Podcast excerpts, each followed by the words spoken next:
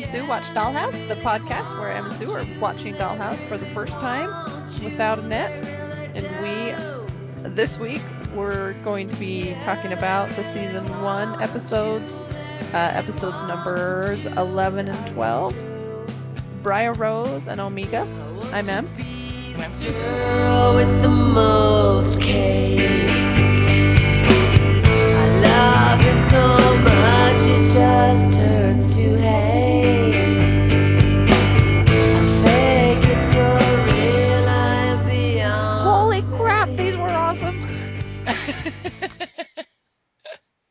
yeah, there was a lot that happened. These blew me away. This was so much fun. And I totally get now what Iggy meant. yeah, I as soon as I saw a picture of him, you guessed he was Alpha?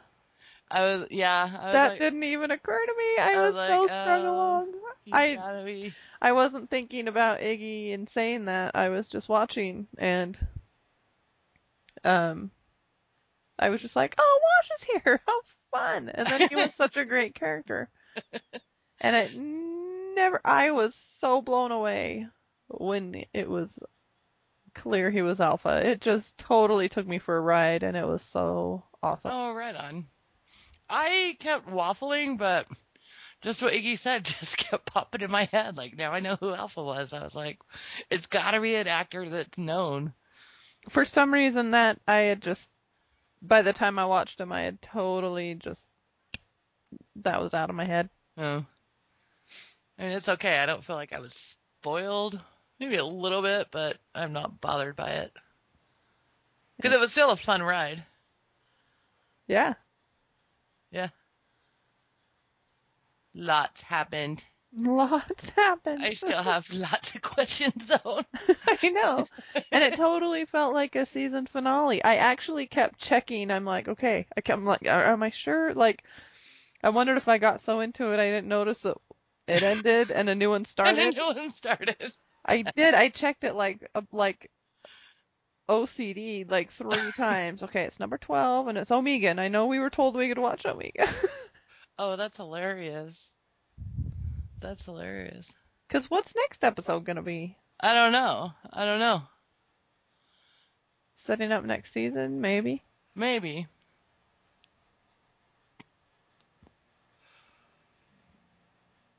Maybe. So, should we, uh, Get feedback. yeah. You want to read Harold's? Yeah, I'm just pulling it up. I haven't read any feedbacks. Yeah, I was to say it's all unread. Neither of us have. I think that was my problem with last time, stumbling over aisles. Maybe if I had read it before we recorded. But I like to, I don't know, I don't like to read the feedback before we record.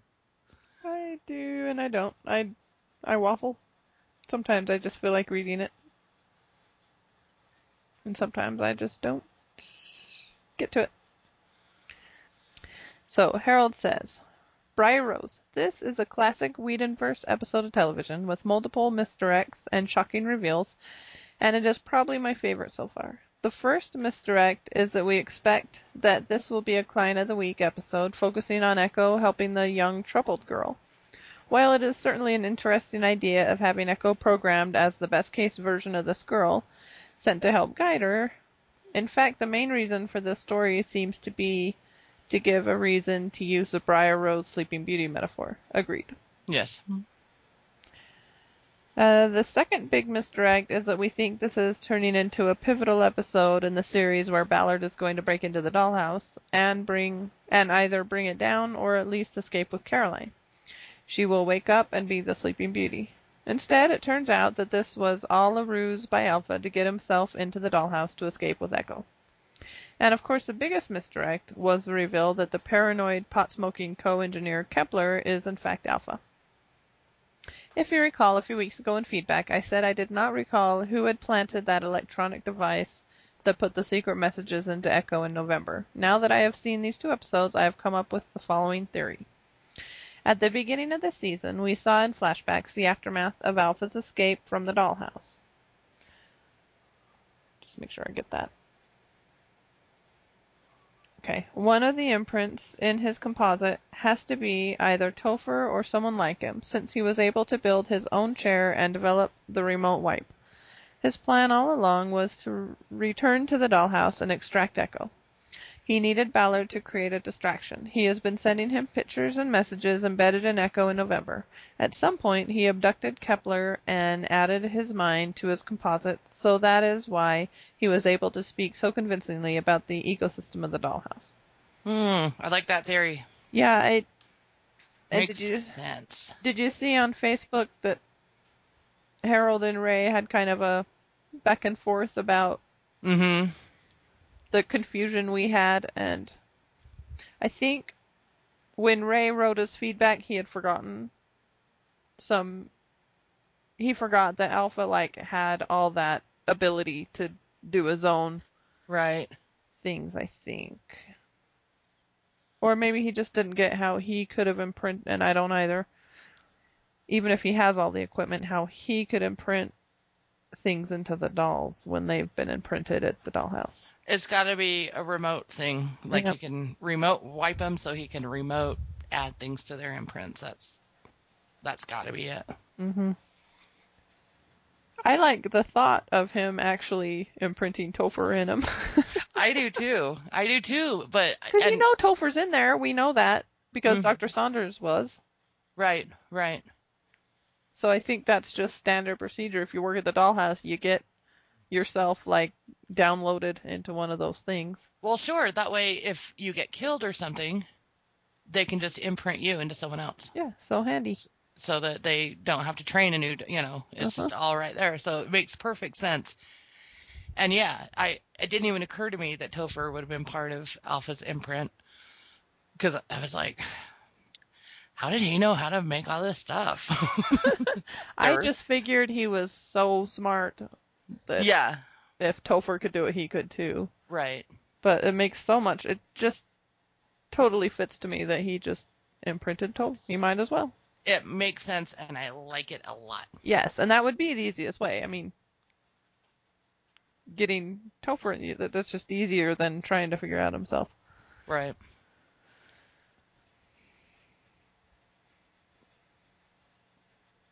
Okay, cool. Okay, likes. I forgot to do my likes. I was gonna do them. we're we're helpless cave. I brought my notebook at work to work to do it. I worked kind of late tonight, and I just didn't get a chance. It was just Oh, it Crazy. totally escaped me. I thought about it once on my first watch and was like, oh yeah, I should think of likes and dislikes. Yeah.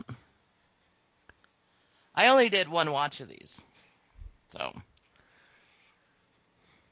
I didn't get my second watch in. I've been busy. Okay. Lex. Enver, who plays Victor, did an amazing job portraying Dominic, especially how freaked he was to wake up inside a doll's body. What a difference compared to the murdered lady who woke up as Echo in the previous episode. yes. That would have been as one of my likes. I loved Victor's reaction. I loved him as Yes. Dominic. oh man. I Victor's my favorite. I Yeah, love Victor.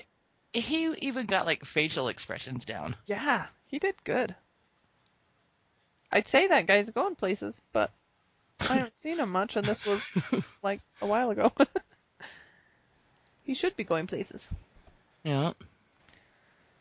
And I have to confess to uh, Mama bearing him at some at, Yeah. by the end of these two episodes. Move over, Spike, Don Draper, and and Romero. Drunk Romero. Here comes Victor. Here comes slashy face Victor. Oh, he gets a lollipop. Oh, if there were any pools going on about who Emily's going to Mama Bear oh, yeah. Dollhouse, it's Victor. Victor would have been my first guess anyway. okay, Alan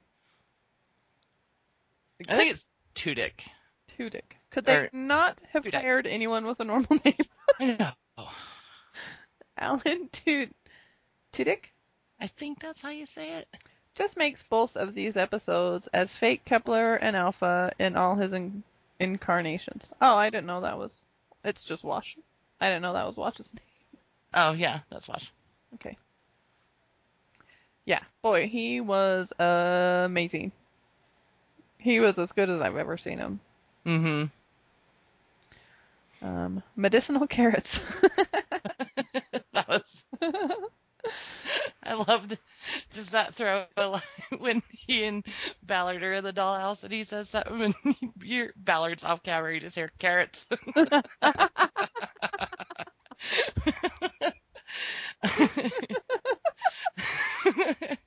I love it when off-camera lines Oh, work so well like that. carrots. So funny. Oh, that character was so funny. I- Walking down the stairs. oh, that was my favorite. And that's my thing. I think it's like him walking, him walking down the stairs is like my favorite thing I've ever seen. He, he pulled off like a Alexis Denisof like type of, you know, comedy. The Yes. Just those giants. oh man. who hasn't feared someone grabbing your ankle when you're walking downstairs that don't have a rise?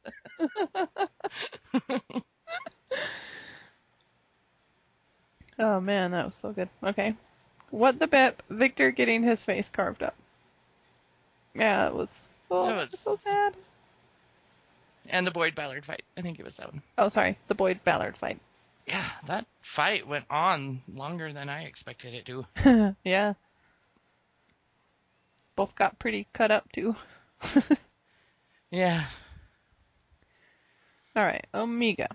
Tim Minear did a commentary with John Pavlich for John's Sofa Dogs podcast. Ooh, I'm going to listen to that. Here are a few real minor spoilers, but you could probably listen to it. He brought out that both Alpha and Echo had the same thing done to them, but they turned out different because of who they were underneath. Yeah, hmm get that out. He also said that the actress who played Wendy had been up for a few different parts this season, including getting a part in the unused original pilot. Her name is Ashley Johnson. Her IMDb page lists a lot of TV, movie, and animation voice work. I thought she was terrific as Caroline. Yeah, she was good. She was good. She looked a little familiar to me, but not enough to be like, who is that? You she know? looked like a child actress that has kind of successfully gone into more adult roles, but I can't think of who exactly at this moment. right. And it could Like I, actually I picture be her a lot younger. Like I know her as a child actor. Yeah, I I wonder if it really is her. Can I IMDb right now though? Nope. Um, but she did great. It was a very non-glamorous role, and when you can see an actor not afraid to do stuff like that, it's just a lot of respect, and she did very good. Yes, I agree. Um, Emily predicted that Dr. Saunders was a doll, and she wanted to see whiskey. you got both at the same time. I know. In fact, even when Dominic as Victor said whiskey, and she's like, he needs a drink, I was like, oh, whiskey, that was a doll's name. That was a know. doll's name I wanted to see, I did too. but I didn't have my wildest dreams. I well, for a second, I know I was. It, it did occur to me. I was like, man, he just said whiskey. Is he? I thought he was. I on it. It did. I had a little flash, but I thought he was a little confused or something. I don't know. It just seemed so purposeful. Like whiskey of all drinks, you know. Yeah, and I never would have thought it if I hadn't gone through the alphabet and just I want to see whiskey.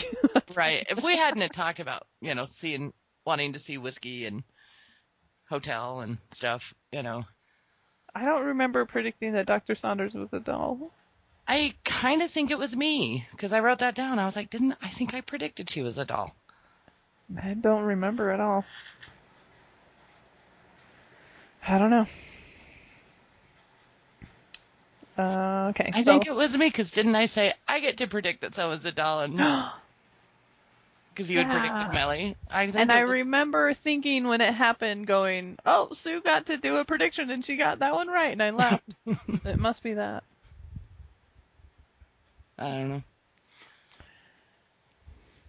Uh, Could have been you. I don't know. I did predict Briar Rose was going to be a Sleeping Beauty um thing.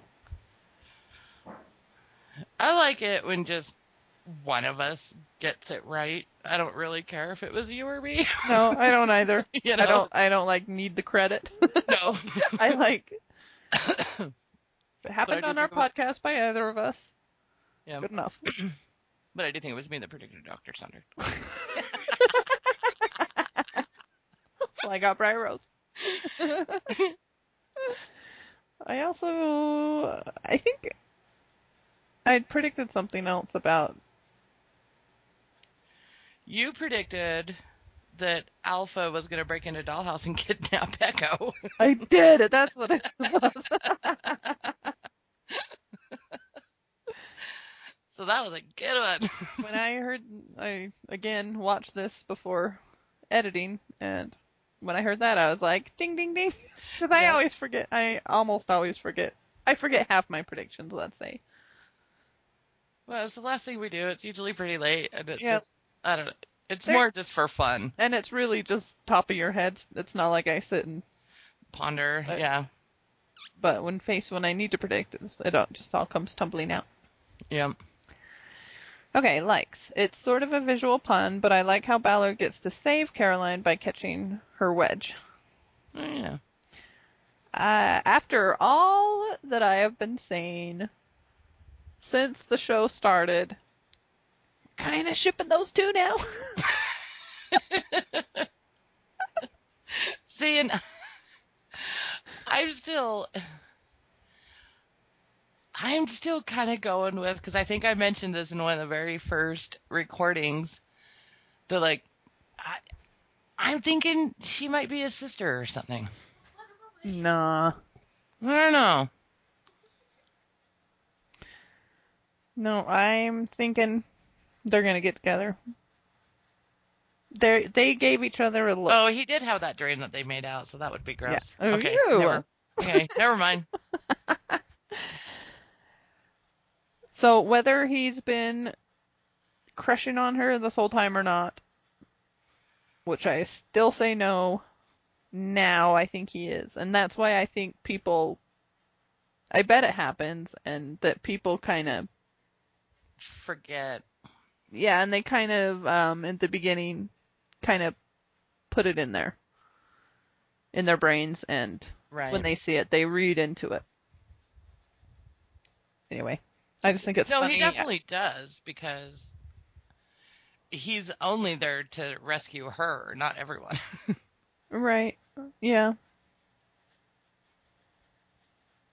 Anyway, they just gave each other a look outside at the end of Omega, and I'm like, I hear bells. nice.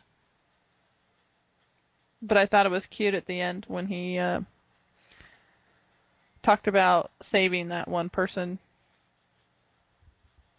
that they need to keep their promise, blah blah blah, and he made up that deal to Oh, have the the surprise that it's um, Mellie. That was sweet. yes, I like that a lot. I did too. But I don't think it's because he is going to now have a relationship with her. I think that was just uh, No, that was just out of pure, yeah, like that was his neighbor, yeah. and he kind of had a little fling with her, and I think he truly did like her. Yeah. and he knows that what these people have done to her, you know. So I just have some. We'll talk about that scene more when we get to it.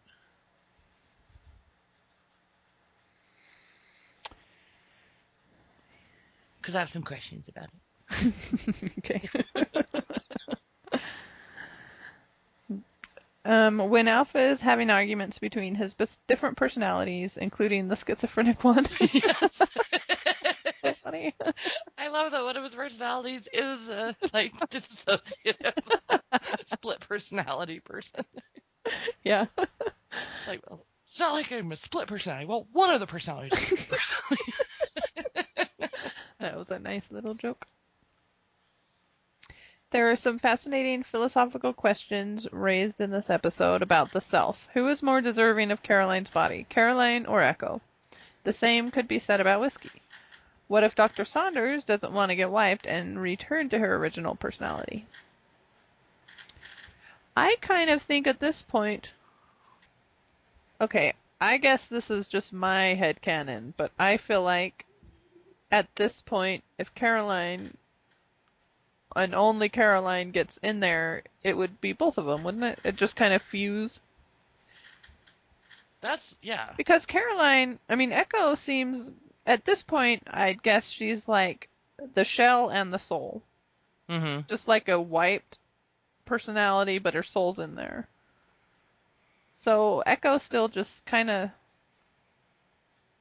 just seems like still a part of Caroline. I don't think of her as a totally separate person, Right. but maybe I'm wrong. I don't know. And as far as Whiskey and Dr. Saunders, I have no idea. That one, I'm a little. I'm not confused. I'm just.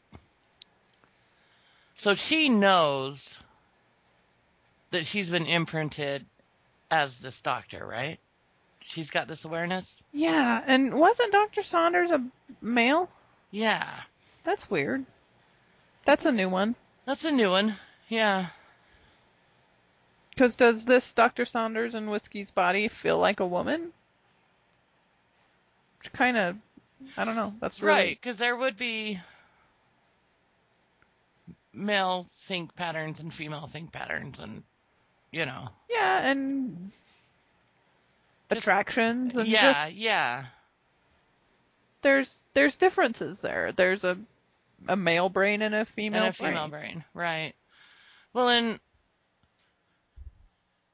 just at the end when she says to Topher, you know, I just, you know, why did you imprint me to hate you so much? What was that all about? Yeah, what was that? and also, it's not it. Maybe it's just aspects of Dr. Saunders, cause and maybe it's aspects of Dr. Saunders in a female. Because it's Yeah. not pure Dr. Saunders, because there's more computer skills. That's right. So maybe it's just like the medical knowledge and not necessarily like personality stuff. Yeah, it's weird. It's weird. It's a weird one and I hope I hope they explore it more. It just it concerns me that Amy Acker is still considered a guest star. Huh. It's like so does that I mean, she seems to have been in pretty much every episode. Why why isn't she a regular? Is she gonna don't go away? Are we not gonna get more? I, I want more. Well, you know, Tara was wasn't a regular for seasons and seasons, so Well, yeah, and Melissa McBride was a guest star of Walking Dead for like the first three or four seasons. She didn't get regular until yeah, that can you know that could just be all about contracts and stuff, Yeah, I guess so. and not necessarily a clue that they're going away quickly. Yeah, But this, yeah, this whole whiskey Dr. Saunders thing has raised a whole bevy of new yes, questions in my mind, and one of them is male. Just I didn't know that. Like some of the I never thought about aspects of personalities just coming from males and females going in, which is probably true now. I guess they could. I mean, like if they're gonna imprint, say, Sierra with like FBI forensic knowledge, it could have come from a guy. I guess. Yeah. You know, never really thought of it. Well, absolutely. Now that Yeah. this has come up. Right. I'm just really curious about that line she said to Topher, you know. Because that was a pretty effective line. I Oh yeah, that was I would have a hard time believing that they're just going to let that go. Oh no, that's going to be a story, and maybe that's going to be part of the finale. I don't know. Maybe. Anyway, interesting stuff. Yep. Very curious as to what's going to happen next with that. All right, he's got some questions. I guess things for us to ponder. Huh. Why was Alpha so glitchy in this episode compared to how he was in Briar Rose? I didn't notice him super glitchy. Well, yeah, I guess he wasn't glitchy at all when he was pretending or Hmm, maybe he's breaking Yeah. down. He was fine when he was just being the environmental guy. He never seemed to switch personalities. I'm thinking breaking down a little, like, so. So in Briar Rose, he was mainly that Kepler guy. Yeah. And then in Omega, He was like maybe maybe the split personality is his true personality. The attempted murderer, you know. Hmm, maybe. It, why would they imprint someone with a split personality? That would I don't think he has that one in him though. He thought he destroyed it. Oh, He his soul is Right. of a psychopath. yeah. Well, that could just be what's coming out is like the real psychopath in him, and I don't know. But yeah, that's weird. Why in the world would they even have someone that's a split personality that could have been downloaded into him? Right. What would what would could possibly be the purpose of that? Yeah. Unless some psychologist wanted a weekend with a, you know, maybe over at what is Dr. Edwards in Bates Motel needs to practice on someone.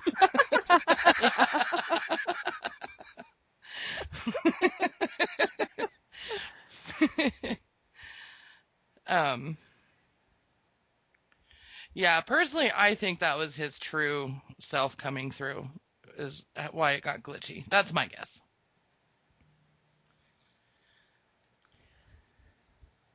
Um, my guess is that there was some sort of.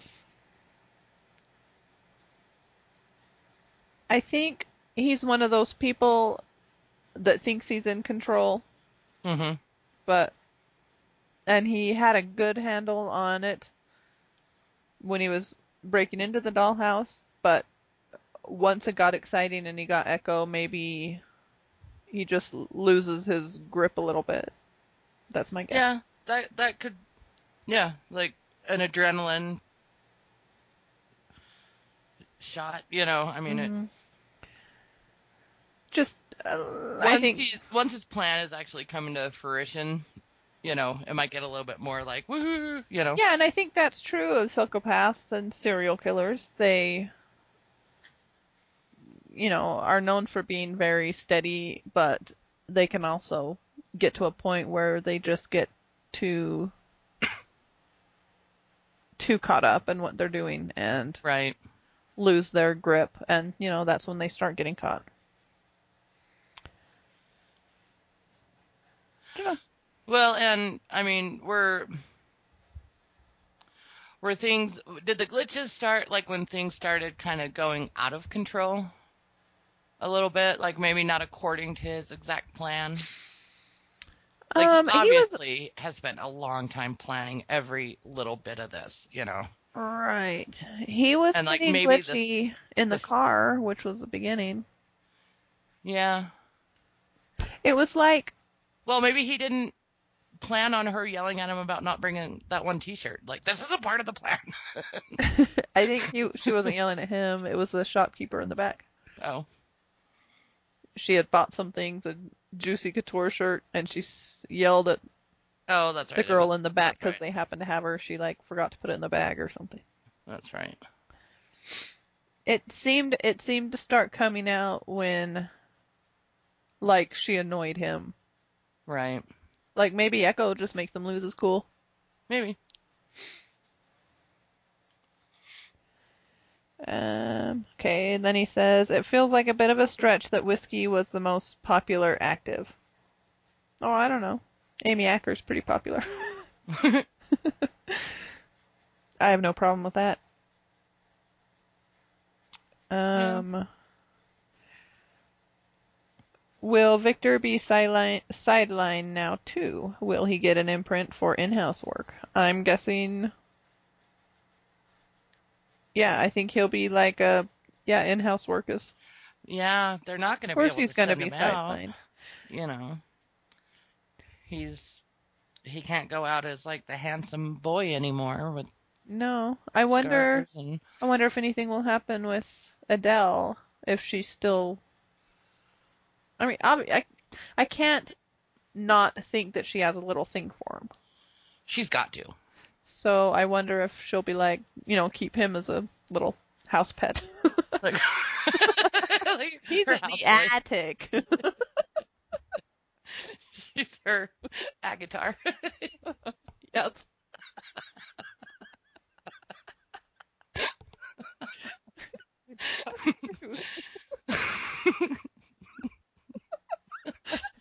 Confess, that's exactly what I was thinking.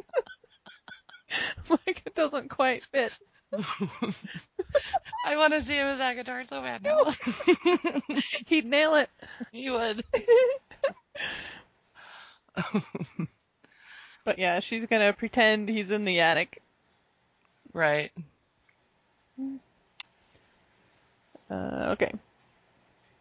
Mm, who has a fantasy of being kidnapped by psychotic lovers on the run? I don't know. A psycho. that guy really regretted it. That was a really weird fantasy, dude. they weren't supposed to start becoming self-aware. oh man. People have weird fetishes. Yep. Someone had seen Natural Born Killers too many times. Oh, that was yeah. Totally Mickey and Mallory. Oh yeah. Oh uh, yeah, that's like one of my first notes. What is this? Alpha and Echo Knox. I wrote. what person did Alpha put in Echo? Oh, Mallory.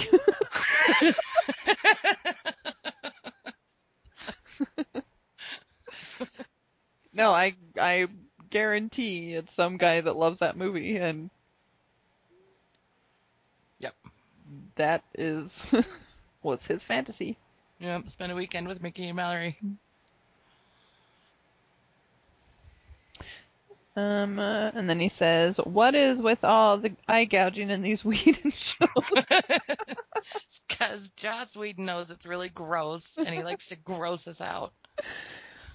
this was a really unconvincing eye gouge, though. Did you see his thumbs? They just seemed so Yes. far away from the eyes. Oh, I I had to turn away, and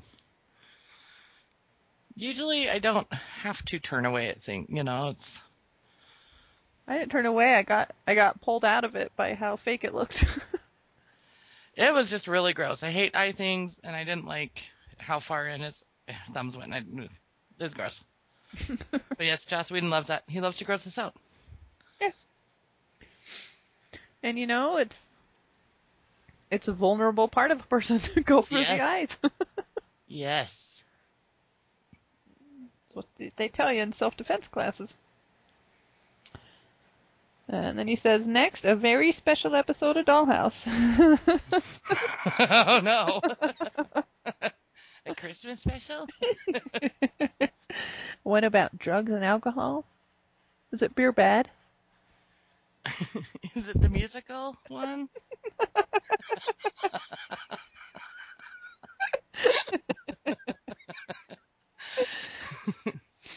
All right. Thanks, Harold. Thanks, Harold. Musical one where they just sing about doing yoga and cutting bonsai trees. Eating pancakes. I will do my best.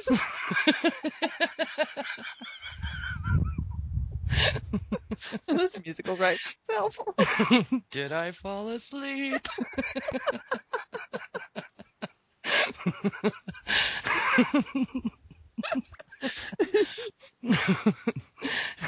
The, the lament of Alpha.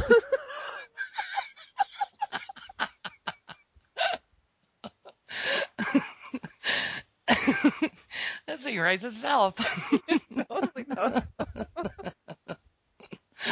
we will have five numbers to you at the end of the week. Adele, Adele singing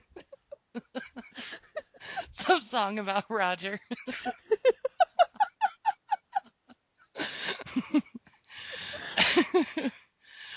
oh.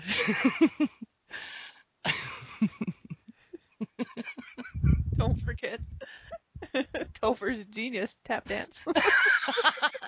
this would totally be a tap dance number.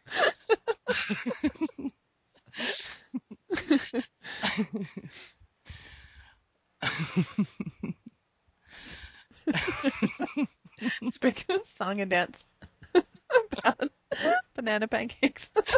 yes.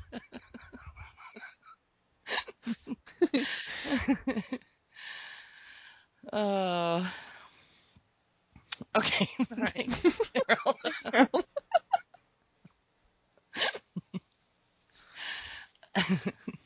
Watch that prediction come true. that would be so amazing. Somehow everyone's kept secret that there's a Dollhouse musical. Oh. okay. And okay, so then our other imprint is from Ray. He says, Briar Rose, I just love this episode. It's put together so well. Every piece laid out throughout the episode comes together. It's probably my episode, my favorite episode of the season.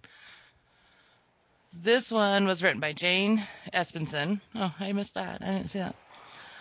And I see a lot of her signature sense of humor throughout. The buddy cop aspect with Ballard and Alpha posing as as Steven is really hilarious. Jane writes that stuff so well. She always wrote the funniest Spike dialogue in Buffy, I thought. The mm-hmm. acting is fantastic as well. Enver's impression of Mr. Dominic is so spot on, it's amazing. And Miracle is so great in the scenes where Paul is breaking up with her, and then fo- the following up scenes where she is heartbroken. Yeah, that was really sad. Yeah, that was sad. And he just had no, he I don't know, he didn't have any sympathy for it, it didn't seem. I didn't see him break at all. Uh-uh. No. He had to. It seemed like such a risky choice too, though. Yeah. You know. Yeah. So I, I think he just had to be so cold to make it sound like he just didn't like her. Yeah. As to not make it suspicious, you know. Yep. It was, yeah. Uh, Amy Acker is finally given some strong material and is great in her scenes with Echo. And lastly, you have to talk about Alan Tudyk as both Steven, the environmentalist pothead who is scared of people, and then the amazing turn that he makes into the crazy alpha. Just masterful work. He makes the perfect alpha because you buy him as the comedic relief of the episode, and then when he goes crazy and reveals himself, it is it feels so unexpected. I don't know if you guys caught on to the alpha reveal before the show revealed it, but I know that my first time through, I did not. Sue did, I did not. Thanks, Iggy.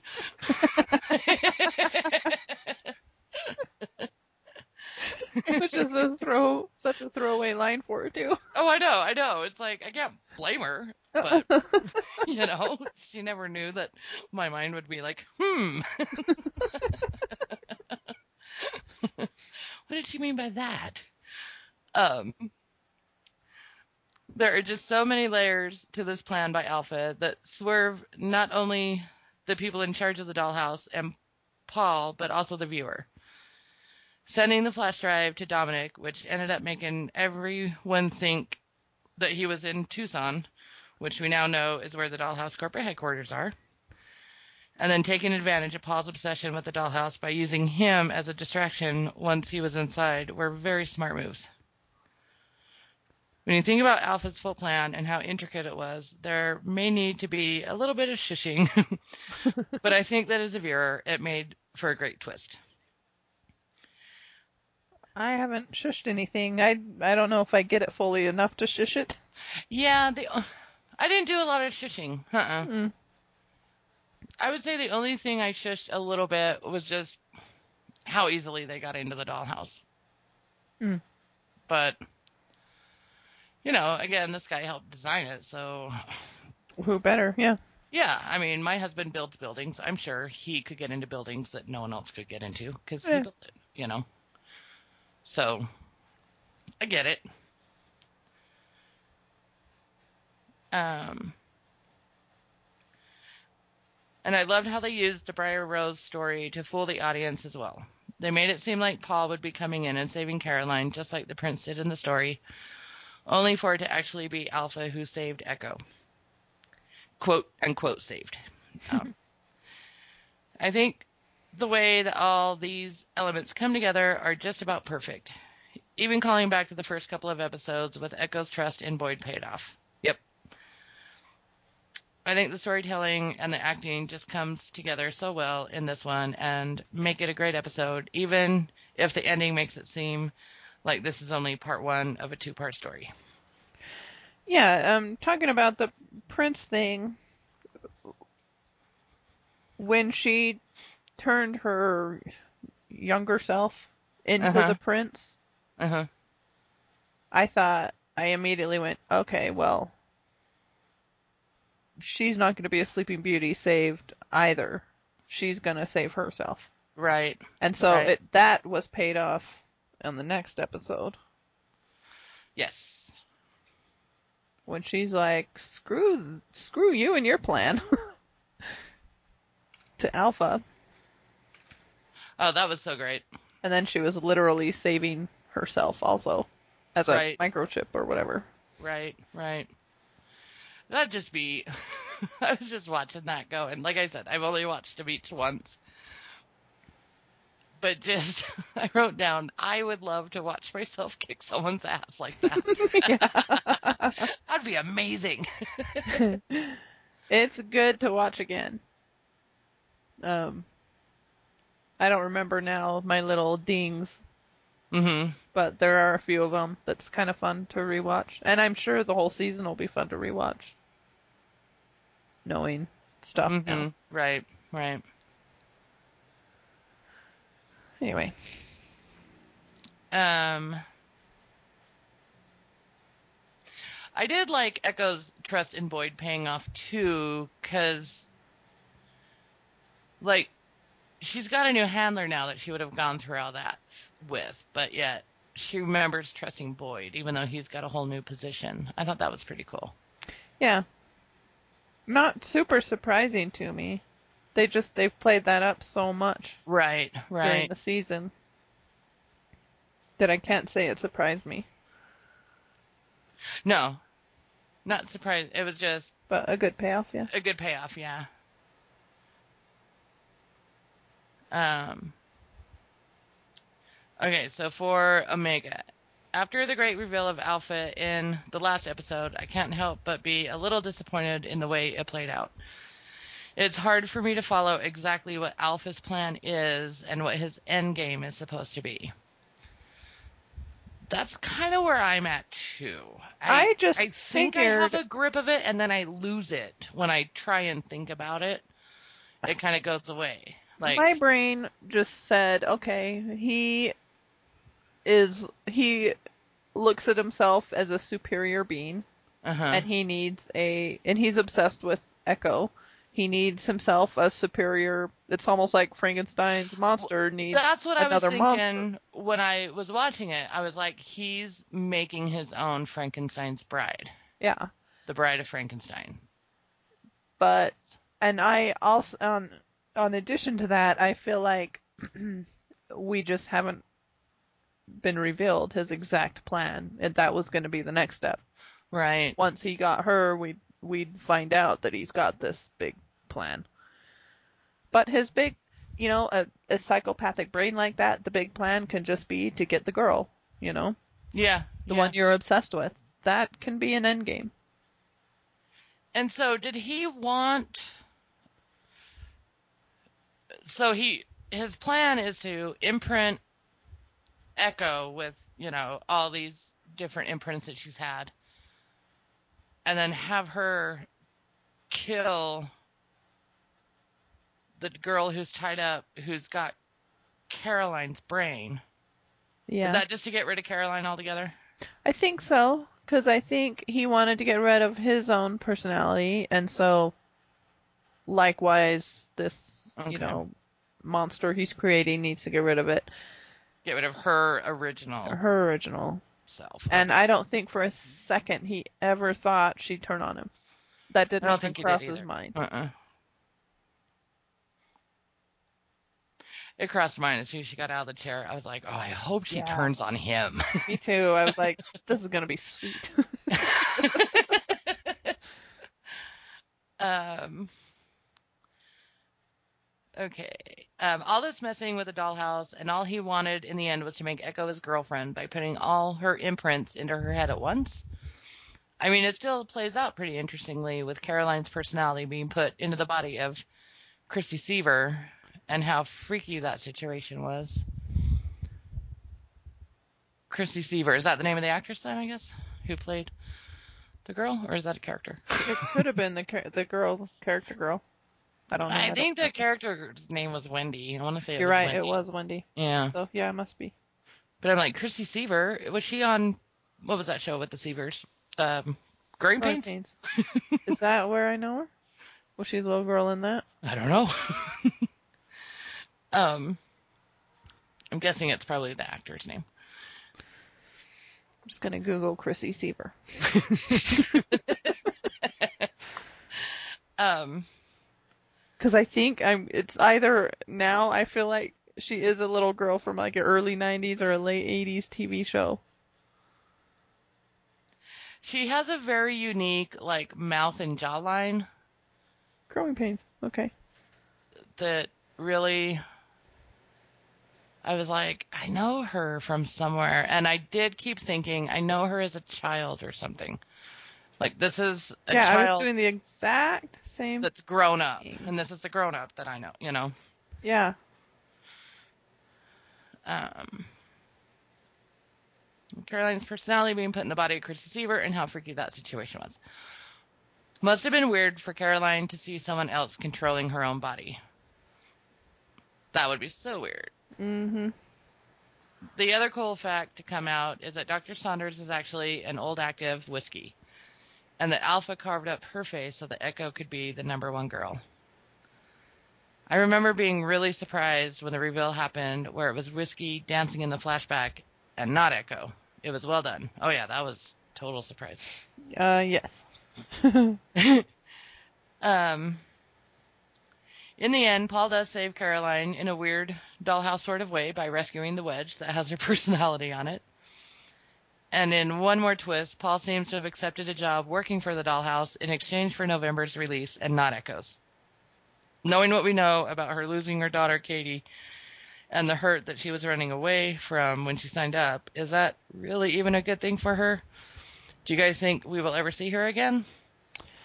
I don't know. I know. That's I have questions about that. Yeah, I had big questions too. I'm like, because we were like, maybe she wanted to be signed up forever. I mean, Well, because it doesn't make any sense. If she was doing it to get away from the grief, she's not, because it's like a blink of an eye, those five years for them. right, because that's my question. It's like as soon as she became her real self again, why didn't she just like fall on the floor grieving about her daughter again?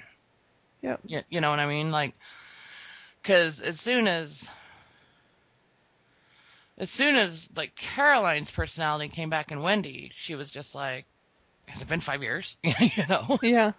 So, and I think Mellie did that same thing too. Has it been five years already or something? I don't know. It.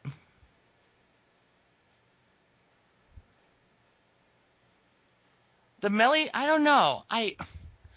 They made with all those mugshots and fake IDs and stuff that they flashed in the last episode, and it's like, are they really just gonna let that go? That's. I don't want them to. I don't know. I I don't want them to either, but they I could. guess they could. I guess they could feel like that wraps her up. It doesn't, but if It they doesn't. want to, it does. Like, yeah, exactly. It leaves it really. I don't have the closure I want with her. But I have a feeling we're not going to see her again.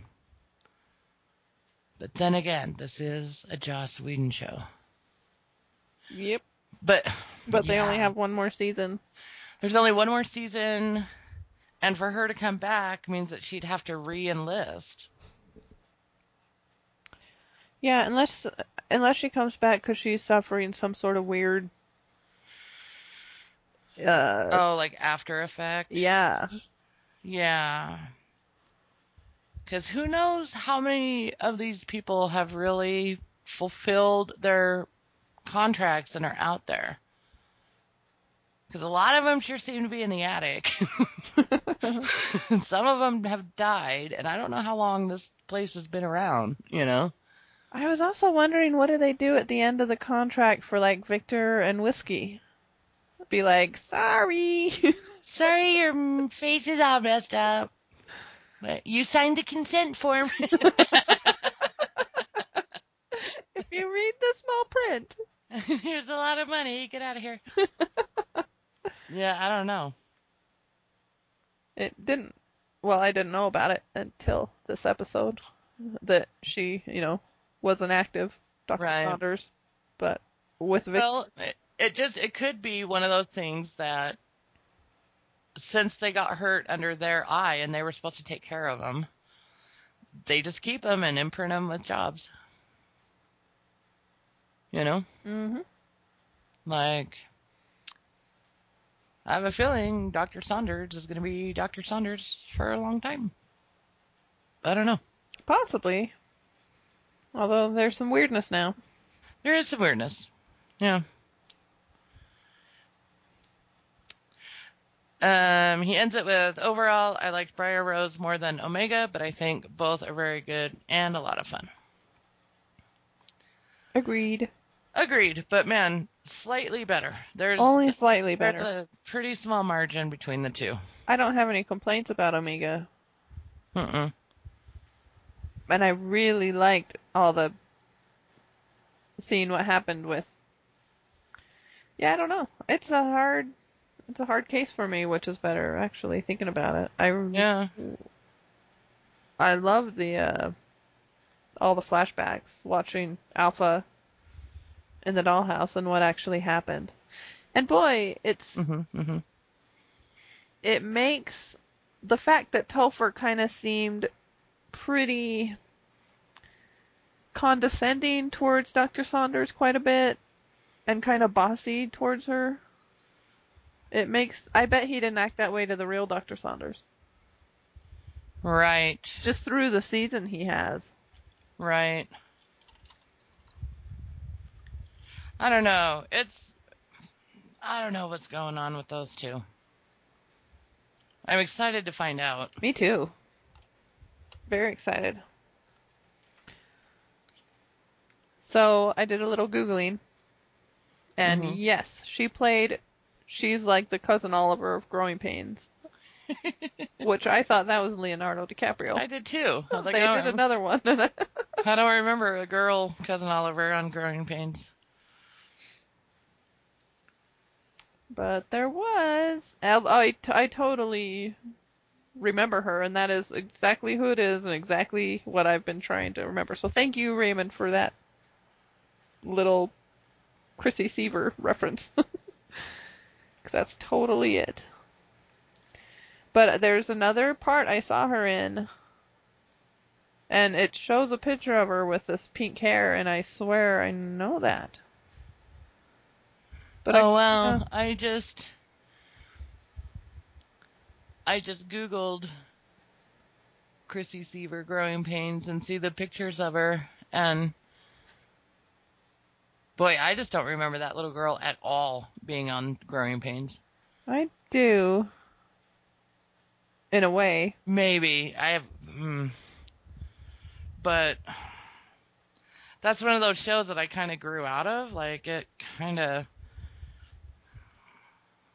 Yeah, I was four years younger than you, so Yeah, I don't think I was watching Growing Pains in its final couple seasons. Like, when did it run? see that's how I feel about Full House. I remember watching it at the beginning, being young enough, but growing out of it and being like, nah, and then I Oh. have just absolute no interest for the Right. remake or whatever. Yeah, see, Growing Pains ran from 85 to 92. No way was I watching it. Ninety-two? That's what it says. I was in like junior high by then. Yeah. So, I don't think I. age wise, I bet I watched the first two, three seasons. Yeah, I I have images of the last. I re, I have images of her, but not very many. I, I just don't. So she must have been in the last couple because I was in college. I wasn't watching Growing Pains.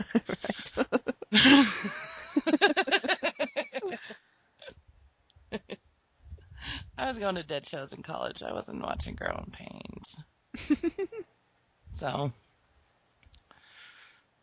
so I know her from something else, unless it's just a weird. I did see a couple episodes, and for some reason I remember her, but I don't. So, okay. Anyway, well, thanks, Ray. Thank you, Ray. Oh, she was in the Avengers. Just a waitress, though.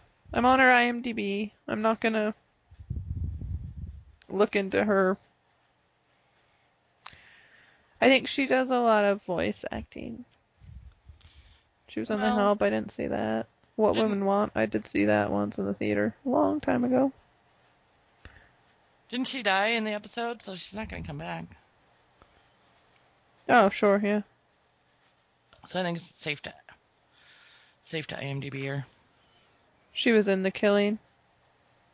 Oh, she was in Joss Whedon's Much Ado. She was in The Killing. Uh huh. That must be what I know her from then. Amber Ahmed.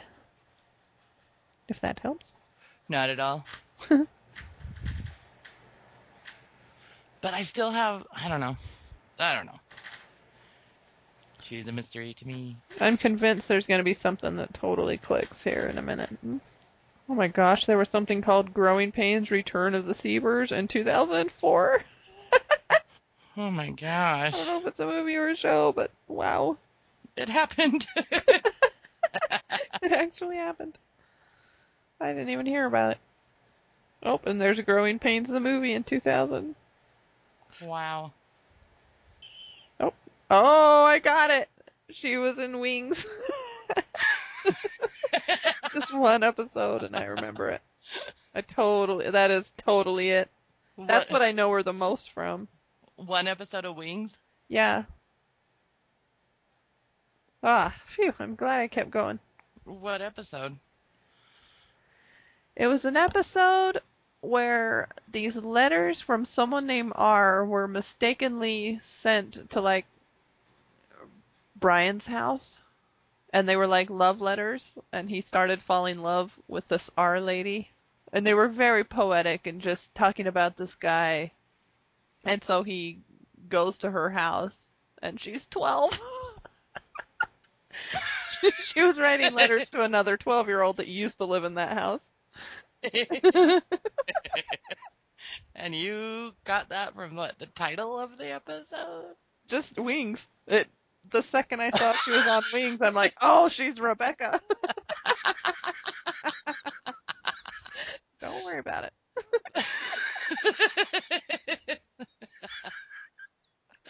Emily's wings knowledge would amaze you. That's probably you guys watched it so much. You watched it so much. That's probably where I saw it too. I know her, but I don't remember that episode.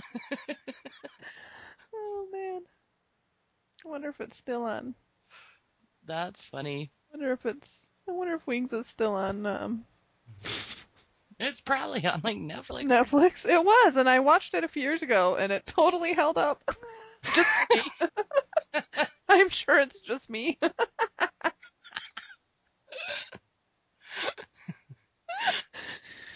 But I had a lot of fun on that rewatch. Nice. Okay. Okay. so Nothing. you can edit that out if you want. Save yourself some embarrassment. nah. Be proud. I uh no shame. It's a guilty pleasure. It was my high school show. Yep.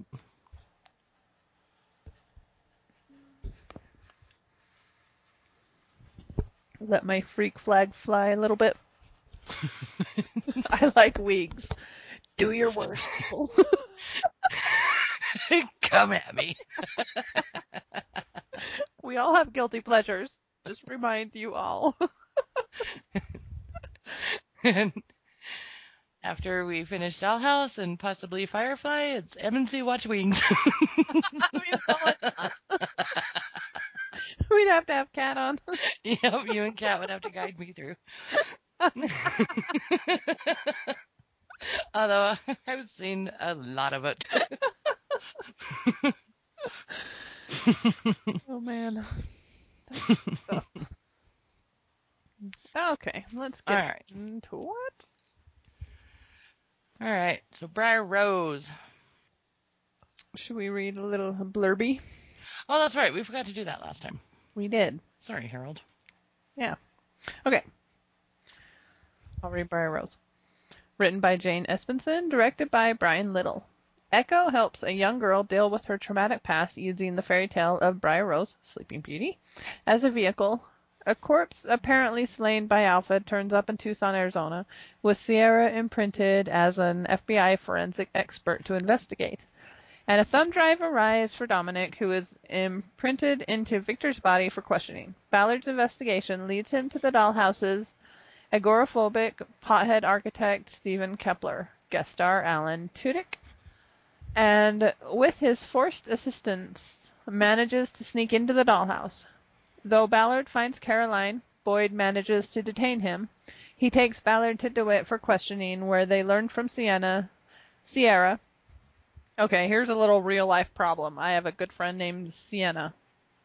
and ever since I started watching Dollhouse, I mix up their names. Easy to do. yep. From Sierra that the Tucson corpse is that of the real Stephen Kepler. Ballard's helper is actually Alpha, who reveals himself by attacking Victor and Dr. Saunders. Alpha imprints Echo as someone who recognizes him. With Sleeping Beauty now awakened, the lovers escape the dollhouse together. Man, they packed a lot of in, a lot into that episode. Again, yeah, I watched them both back to back, and like I said, I kept panicking that I was watching. I was like, that would suck so bad if I found that I like watched the last episode. a lot was packed in. I totally could have used seeing more of Sierra as the FBI. She was Yeah. great. Yeah. Did they like imprint Mellie also as one? What happened there? You know, I was just gonna ask you. There's a scene. I'm just that just came to mind. It I just thought, came to my mind, did they too. do there? Yeah, I think it's in Omega though. Hmm. Shoot, they did. They sent Sierra and Mellie on a little mission because Paul's in the room when they get imprinted.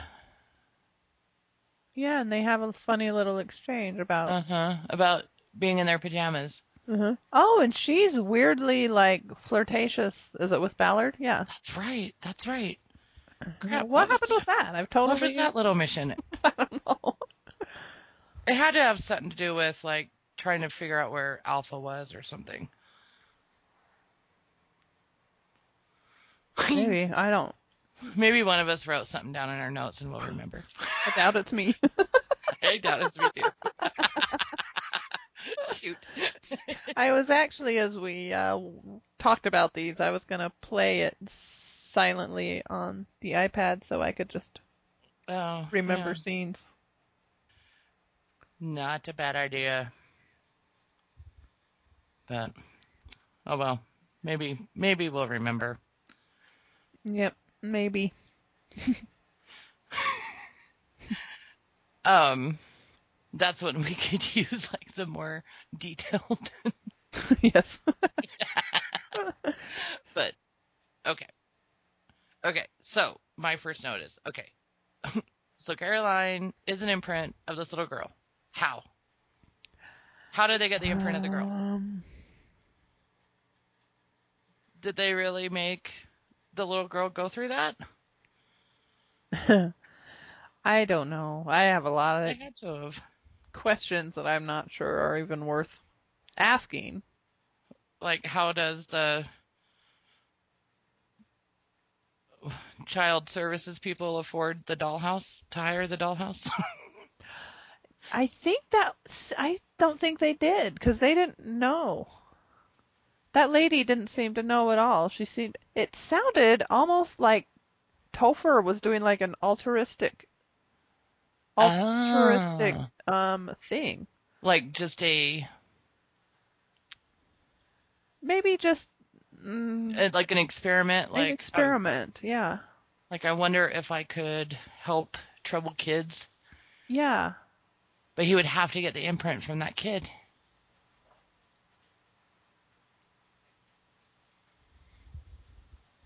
We still don't know how they do that exactly, do we? I guess we. Do you have to go through that thing? I guess so. I don't know. I don't know. I mean, I can't imagine they we have suggestions that you know the what was her name margaret in haunted like went through it voluntarily and was willing to do the painful you know Yeah, uh, it's probably more like the mysterious Patton Oswalt wife thing. They can somehow do it without having the person by just doing composites of personalities. I don't know. I don't know.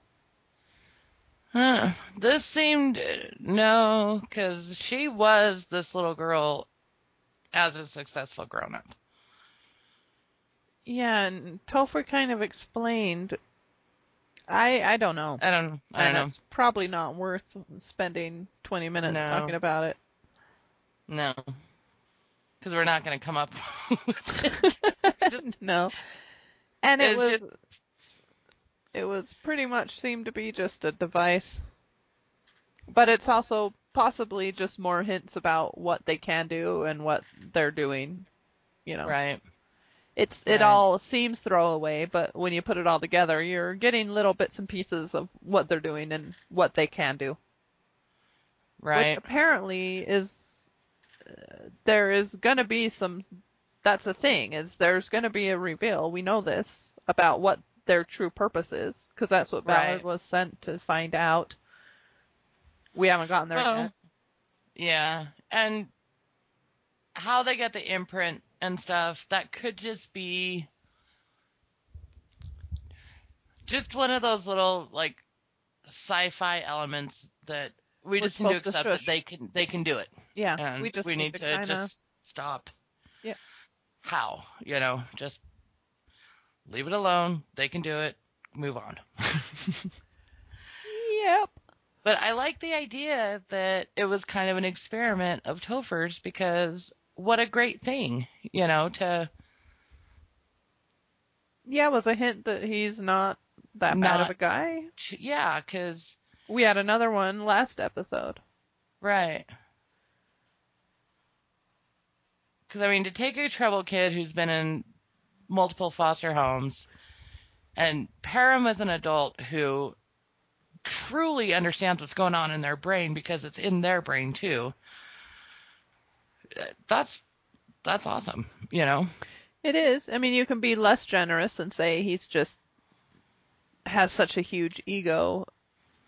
You know, Right. he's almost like feeling like he, and you think he does. He, you know, kind of like he plays God He does. and thinks of himself as. He does. But If you want to be less generous, you can look at it that way, You or could. you can be generous and be like, wow, the things he can do, that's cool. and I like to think that once in a while he's like we could do good stuff with this. you know, instead of just fantasies and stuff. Yeah. So, Just because he has a huge ego and is a genius, you know. So did a lot of great men in history. exactly. Yeah, it'd be kind of hard not to have Oh, a huge, sure. you know. yeah. Um, that poor Mellie, don't jump. Oh, I know.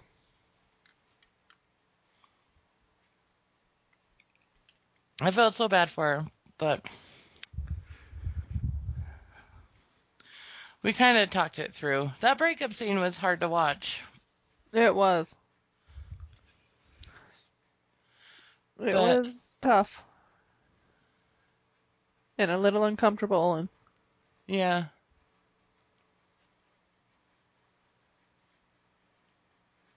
And he just kind of had to make himself the dick. You know? yeah. I I thought it was uh, um I thought it was a little sad that he had trophies up in his living room. He did.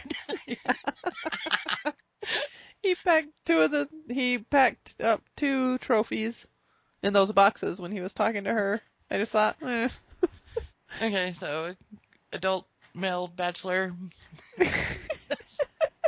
trophies in your living room. Uh, kind of sad. Unless it's like a.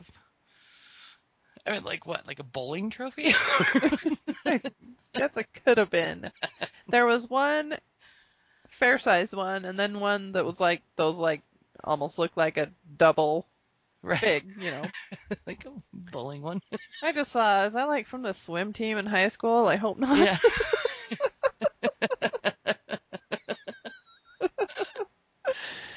Because you're an adult. it's time to keep those at your parents' house. yes. Let your parents be proud still.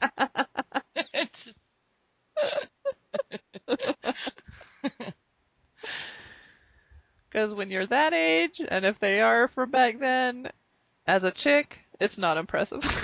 it's a little sad. doesn't impress checks, guys.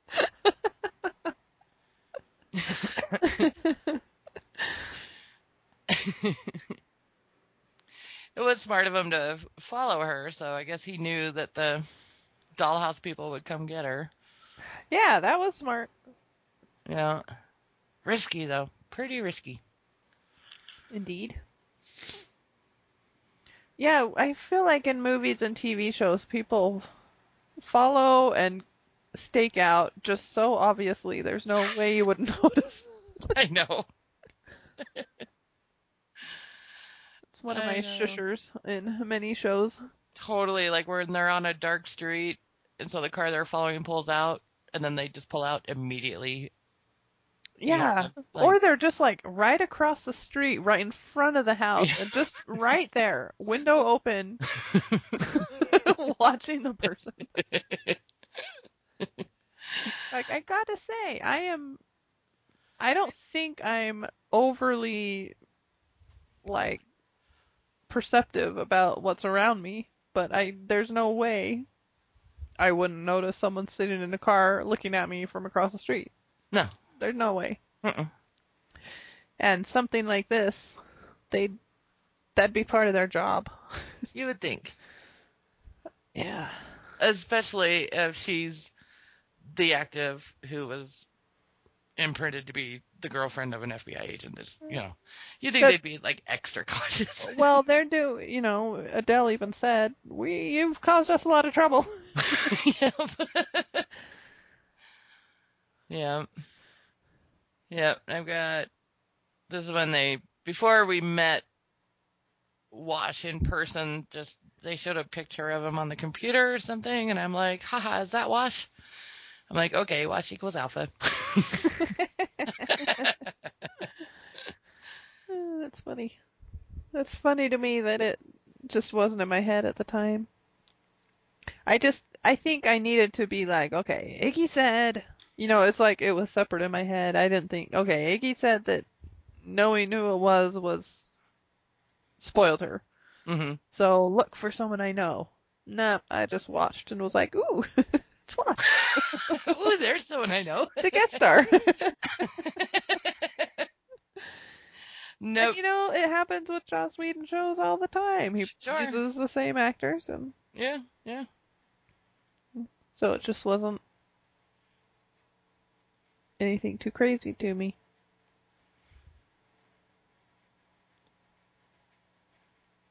But yeah, it, I just didn't. I wasn't watching this as a detective. I yeah, I didn't mean to. Well, on a different day, I Yeah. totally could have. Yeah, just as soon as I saw, as I remembered what she said, and I was like, oh, this must be Alpha then. Which it still played out a lot of fun, you know, Oh yeah. for sure. Because I did go back and forth, like maybe this isn't him, you know, maybe this is just a guest star. Well, that's totally what I did with Miss Lonely Hearts and Victor. Right. I knew I knew it because I got Right. spoiled by Netflix, and then they kept throwing me off, and I'm like, oh, maybe I'm wrong. What's Oh, your next note? it's um when he pulls the urine out of the fridge, and then he's like, I also have palm. That was hilarious. And then my next note is, I built the shell. I love how he does that, and he like just kind of puts his hand over his mouth, like, shut up. yes. but it wasn't in like a clasp your hand. It was just more like this. He did so good. I can't say enough about this performance. it was great and it it would have been fun to have at least seen a little bit what the real Dr. Kepler or Mr. Stephen Kepler was like, Yes, that would have been fun. but you just you get such an idea of what he was like just from this Yeah. performance. Like, Sure. you know. So you don't really need it. You don't need it like we did with the haunted lady. It would have been Yeah. Yeah, you, know. don't need it. It still would have been fun though to see someone else acting like that and then to watch him do it. If he's as good an actor as Tudyk is, Right, you know, he'd have to nail it. Or I don't know, maybe not. right. Well, it would have ruined the whole. We would have known. You know, I mean, yeah. Well, it this- would it would just have to be a flashback after the reveal, exactly. Yeah, which would have been super fun.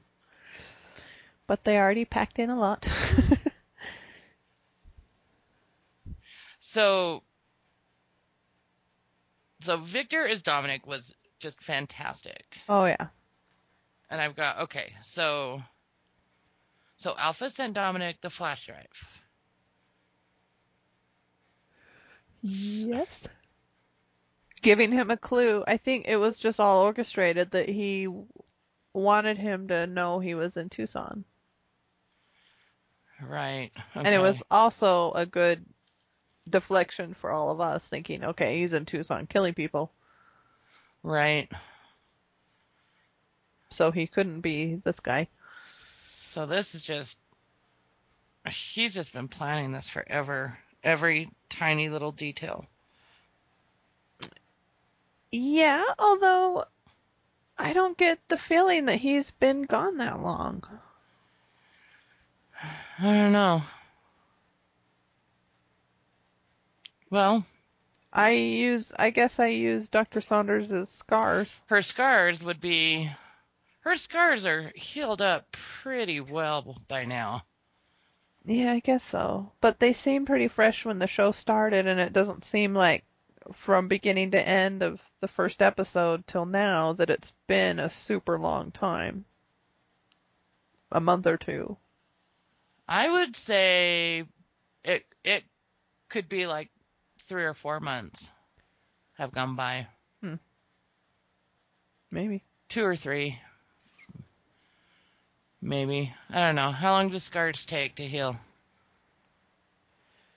Well, she said the victors were deeper Right, than hers. right. Deepness does definitely a factor in. Yeah. I don't know. Maybe just with all those different, I don't know. Maybe he can put together this kind of elaborate plan in just a month or two. Yeah, I I'm willing to go as long as you know three three or four months, I suppose. It's it's weird not having a firm timeline sometimes. The only timeline I really want is from the time Alpha escaped to when the show starts. Mm, mm-hmm. I wonder how long. Right. It just feels like whiskey and Doctor whiskey being Doctor Saunders. That all just does seem kind of like when you look back, it seems like it was probably a pretty new thing.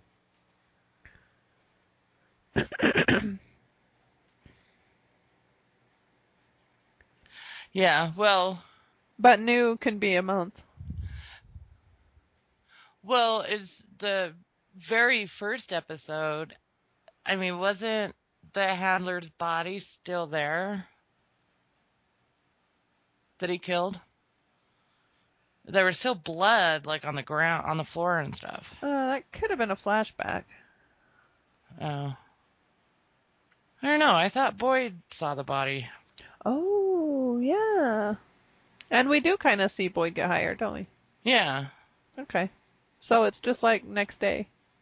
Or same day. That's right, we had this huge thing about Boyd being hired so fast. Right. So. so yeah, Alpha escaped right before the first episode. Okay. Yeah.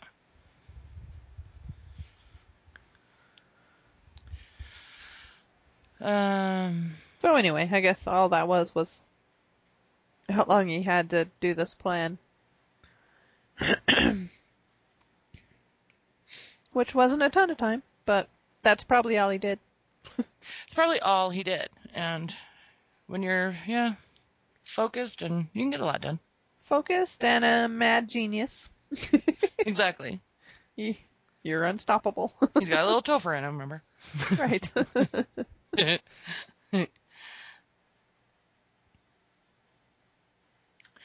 So when Topher runs into Ballard and he's like, hey, a person I don't know, and then gets tased. uh huh. So he didn't see Alpha. No. Because I know Alpha kind of hid behind him, but I don't know. Okay. No, he definitely didn't. He was just like, we don't get work orders from like random people. This does not happen here. Right, right. I don't walk around a corner at my job and not recognize someone. Someone, yeah. I liked Alpha's line. I went to grade school with Jen Elfman. Like, well, that's a weird pull. That was just a funny little reference. Just a funny actress to. Just a weird pull. Like, I Just don't know. a good pull, kind of perfect. That she's not like super famous. Right, but you know who Not she like is. Julia Roberts. Exactly. But yeah, you know who she is. And you could just see her just going to school with just a random person. You know, Right. that's your like claim to fame. I went to school with Jen Elfman. exactly. yeah, I don't have much more. Just my last note is, haha, I'm glad we get to watch the next one. Yeah, really. And I think a long time ago, I think Harold said something about these two will be a fun. It's like good that we get to watch these two together. yeah, yeah, I'm glad we did it. I'm glad it worked out that way. It would have it would have sucked if it was like haunted in this one, and then Man. you know, or something like that. It we just would they have been wouldn't have. so mad at Haunted.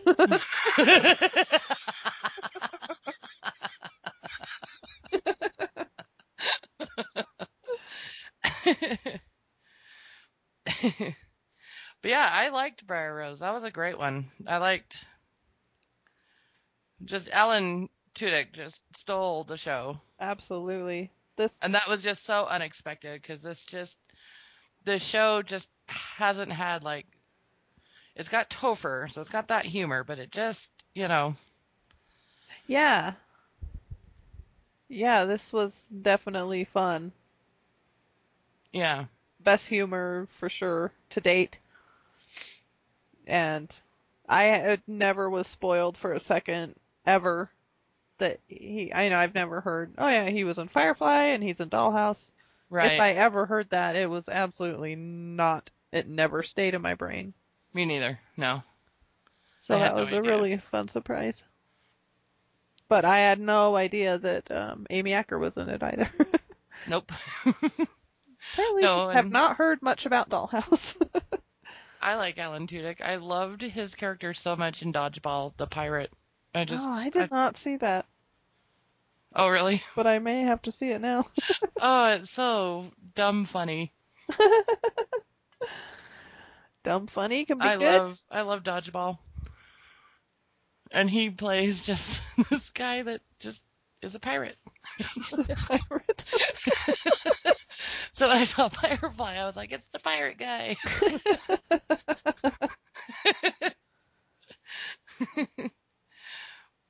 um, I wrote a note down that I don't know who to root for, and it was in the Boyd and Ballard fight because yeah. you're totally on Ballard's side until you start hearing Boyd, and Boyd is such a trusted person, and the things he was saying made sense, and you kind of don't know who to ally with. It really I agree. It's it's hard. You want to not like what's going on in the dollhouse, but it's also kind of cool what they're doing. I'm I'm glad that it's I don't know. I I like how they can imprint someone as like a CIA agent and someone as an FBI forensics person. I, I just think that's so cool. Yeah, the fact that little that we've seen is about like sex dolls Right. is different. But it's also, you know, there was a lot of interesting stuff said about consent in the next episode. That you just cannot sign a consent form for something like this. Yeah, yeah. being a slave. That just should not exist. Right. But yeah, you know, it happened in an episode where Echo is doing such an amazing thing and she's really getting to this girl. You're like buying into the Kool-Aid, you know. Kind of. I know. It's but plus, there's the fact that not only does Echo trust Boyd, but we do too. We look at him as a very good guy. yeah, absolutely. And then, but we also see Ballard as a pretty good guy because he's trying to investigate it, and Right. you know, so it. So it yeah. two good guys fighting, and both had a good point.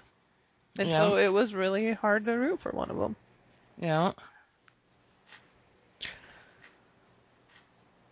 And then It my was- last note is the the who did what person did Al, Alpha put in Echo, and it was the Mallory comment.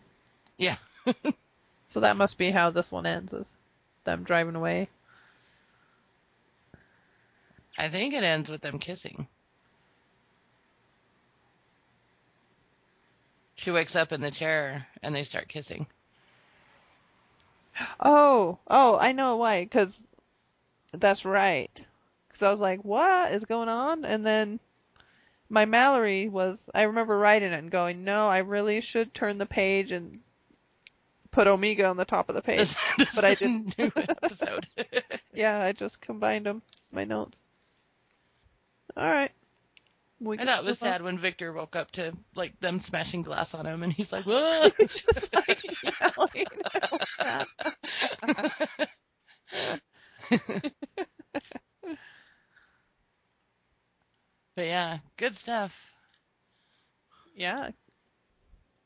Very good. Yeah, just interesting stuff with that little girl, and I just I really like that idea of I wish they could do that. Yeah. I wish they could just send their future successful self to them and say, just hang in there, you know? Yeah, too bad they have to like use people's bodies against their consent. You know, it's that weird yeah, slippery slope. I know, I know.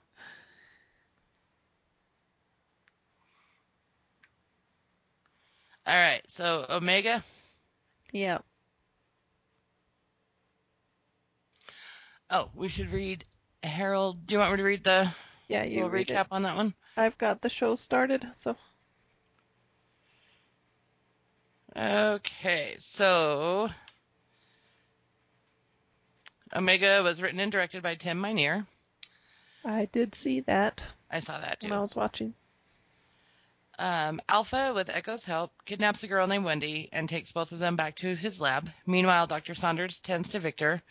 Ballard assists the dollhouse staff in tracking down Alpha, and a series of flashbacks depict Alpha's time at the dollhouse, revealing that he was a long-standing crush on Echo, or that he has a long-standing crush on Echo, and that Dr. Saunders is herself inactive, codenamed Whiskey, who was imprinted with the Dr. Saunders personality after Alpha killed the original one during his escape. Saunders becomes aware of this during the episode. Alpha imprints Wendy with Echo's original personality, Caroline Farrell. He then initiates a composite event on Echo, uploading multiple imprints into her at once, creating a hybrid consciousness named Omega, whom he expects to kill Wendy slash Caroline as part of her ascension to Ubermensch. Instead, Echo turns on Alpha himself. Alpha escapes by killing Wendy and then putting the wedge containing Caroline at risk. But DeWitt remains confident that they can catch him, especially with the help of their new security consultant, Paul Ballard. Amongst Ballard's hiring conditions are that November, aka Madeline Costley, be released from her contract as though she had fulfilled it.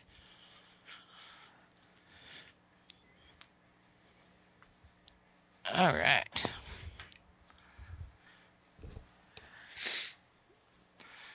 Yeah, my first note. Someone's a fan of Natural Born Killers. Mm, yep.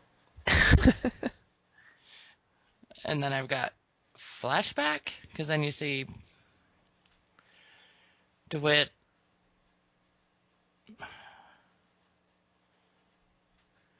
DeWitt, like, yelling at a couple of handlers for losing their people.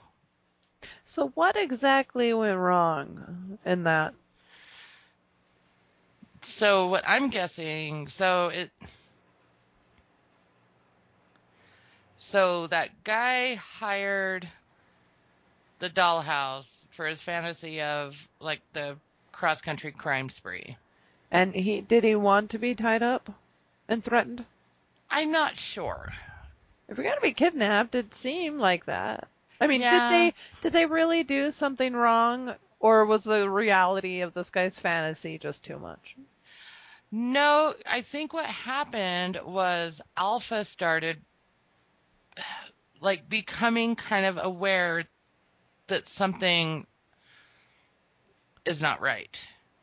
Cuz he kept asking the guy like who hired you? Who am I really or something like that. Oh, And so I think Alpha started having kind of those little flashes like Echo gets of okay. you know, what's going on here? Why am I doing this? You know? Yeah. And so I think it just got carried away. And the handlers, I think they like were able to ditch the handlers or something because it's there's a quick flash of a scene of DeWitt like yelling at these two handlers, and they're saying, "We'll find him, we'll find him," or something like that. Oh, and is this where he took them to where he took the lady when he was a when he was a real person? I think so. That place in was it Modesto or something? Um, San Pedro San Pedro. or something like that. And he took her. He and that was one of the things is they went off the grid and Right. took him to the same place he took that lady, and then that's where he went again. Right. Yeah, because they asked him, did he ever do a job? And he's like, yeah, and he got lost, and the handlers had to find him, and they found him in this place. Right. And so they're like, that's the place. That's where he keeps going back to. So maybe this guy, in his fantasy, he wanted it to be like it is home. And that's why it was so scary, is that they actually kidnapped him. Or something like that. Yeah. Like, yeah. I think he probably had a fantasy of like, not quite being the victim of a crime spree couple, but kind of in on it with them. But Oh, and that's right. He had a bunch of like burn holes and cuts. I'm sure. yeah, Didn't I don't think that. that's not what he wanted. Right. so something happened. Something like clicked in Alpha's brain, and he like knew that something was going on. Kind of like how Echo's done a few times. Yeah. So I think this guy truly got kidnapped. Yeah.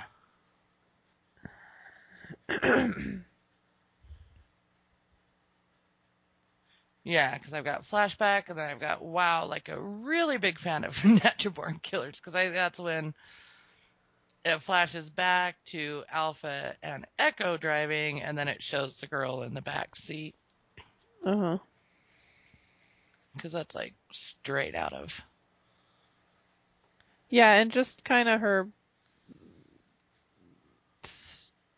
stupid vapidness Uh-huh. reminded me of her. and- Well, and him saying, you know, when I met you, you were 13 years old. And Yeah. I think that's around the age Mallory probably was 13 or 14 when she and Mickey first met.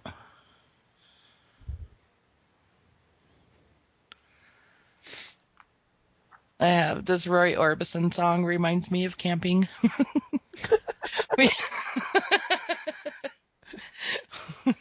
All right.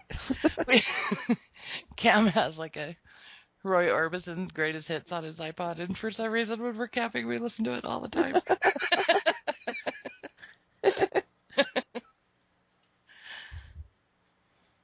so what's your next note? Uh, might be pretty far down, it says. it says Soylent Green joke. Nope. Didn't work on me.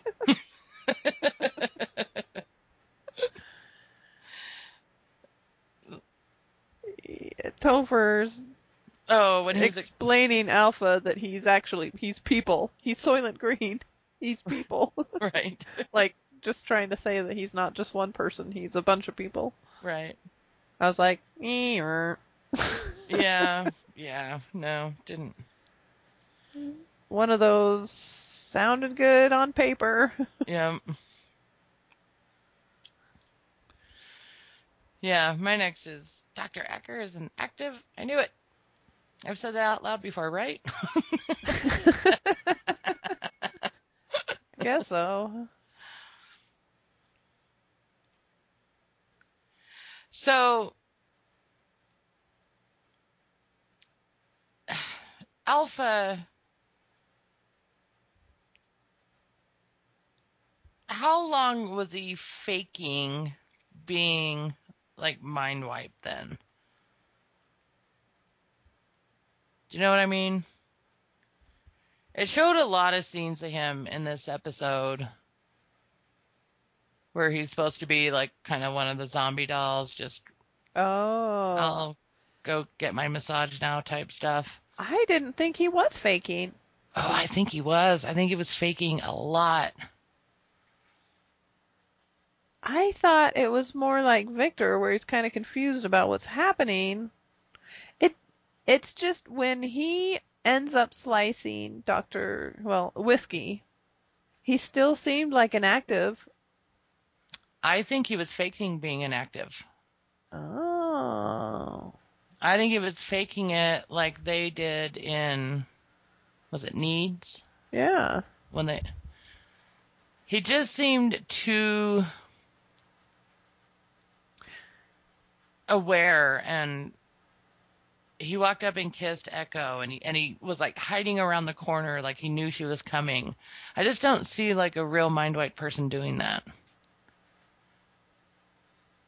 So I think I don't know. I totally bought it. oh really? Yeah, and just kind of, I don't know though, but when he's like, watch where you're going, and he like literally watches his feet. I think he was faking. Interesting. Yeah, that's my theory is that he was faking the whole time. I think I think when they got him back after that crime spree mission that he was on with Whiskey, I just get the feeling that the mind wipes just didn't fully work on him anymore. Hmm. Like his brain just can't be wiped because it's just kind of crazy. Yeah. Because he really jumped at the chance to. I think he was just waiting for the chance to bring whiskey down.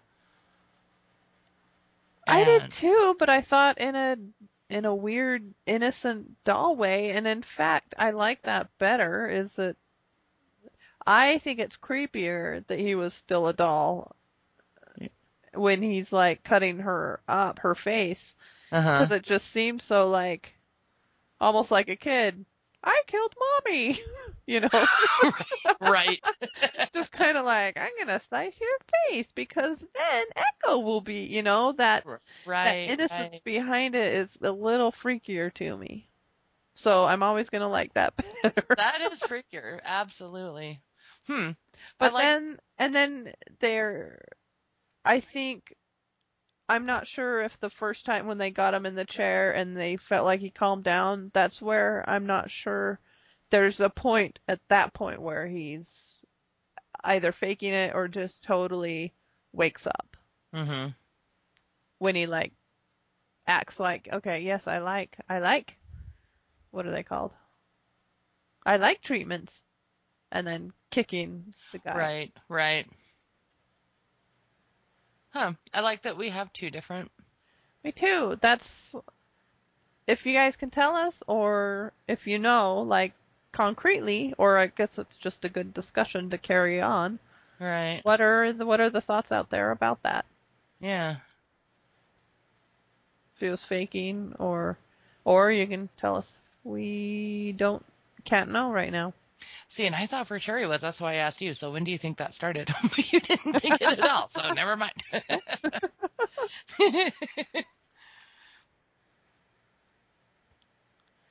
Interesting. Yeah, I would like, I don't know, maybe,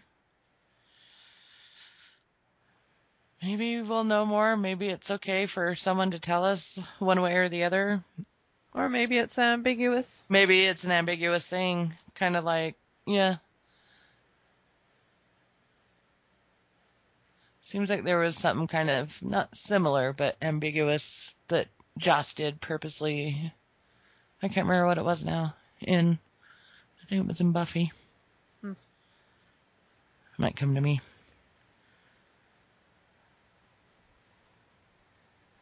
Um. So, so when I still just call her Dr. Acker, I can't help it. When she is like stitching up Victor and stuff, I just wrote down, man, she's really making it real for Victor. She like snaps at him. Yeah, there she has a weird moment. Um, Cause he's saying, I'll never be my best now. And she's like, I think she says like, no, you won't, yeah, or it- something like that. And it's like, whoa. yeah, I don't know what was going on there. She's Did- she was very mysterious this episode. She was. Uh, do you think that was just It's it's almost like almost a jealousy or like a get over it. I had to. Yeah, that's what I'm wondering is if this is kind of in the middle of her coming to her realization. It's it's possible that uh, Victor going through this brought her, you know, into some sort of realization. Right, right. Oh, I just had a weird thought. It was her idea to do the needs thing. Remember that? Oh yeah, That's kinda weird. Yeah. Hmm.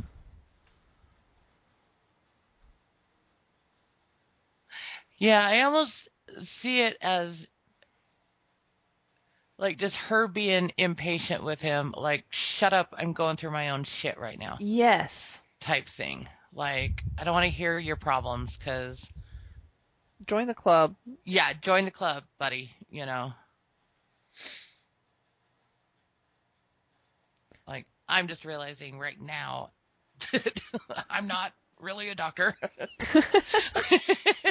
But then at the end, when she gives him the lollipop, it was really emulating Dr. Saunders. Like, kind of came full circle and was like embracing it now. Right, right. Yeah, like she had a moment of a mother just like snapping at a toddler, like, be quiet, you know, Right. and then feeling bad later and giving him a lollipop. Right. Do you think the lollipops are some sort of like the tea, possible sinister kind of? know. You see the real Dr. Saunders give her his whiskey one. Yeah, and then you see her later eating it. I like lollipops. You just kind of wonder if they're laced with some sort of conformity drug, Hey, like the in, tea possibly is. in in this world, everything's laced, everyone's inactive. If we've learned anything so I'm far, just gonna guess right now, everybody's inactive. yes. There, I called it. I predicted it.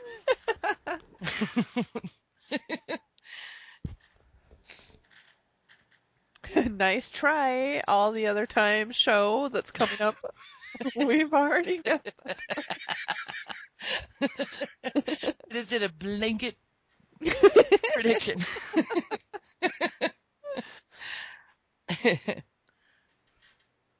And we also found out through these episodes that they can totally like adjust the oxygen and stuff to like mhm. calm down and sleep and all that. Right. Which is, you know, possibly something to just pocket. Yep. Yeah, so we've also talked about it, but just that whole scene with Echo and Wendy and Alpha, that was some good stuff.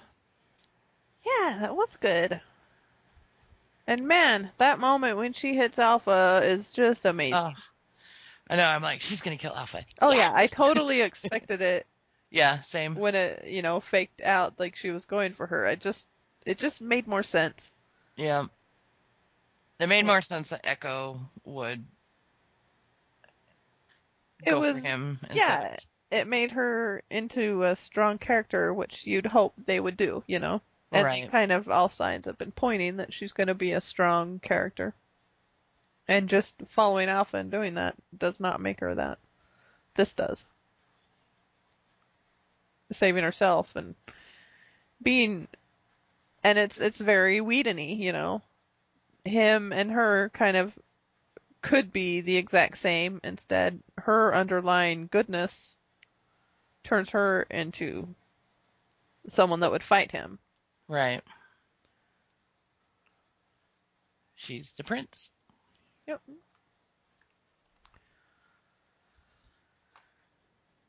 I liked it.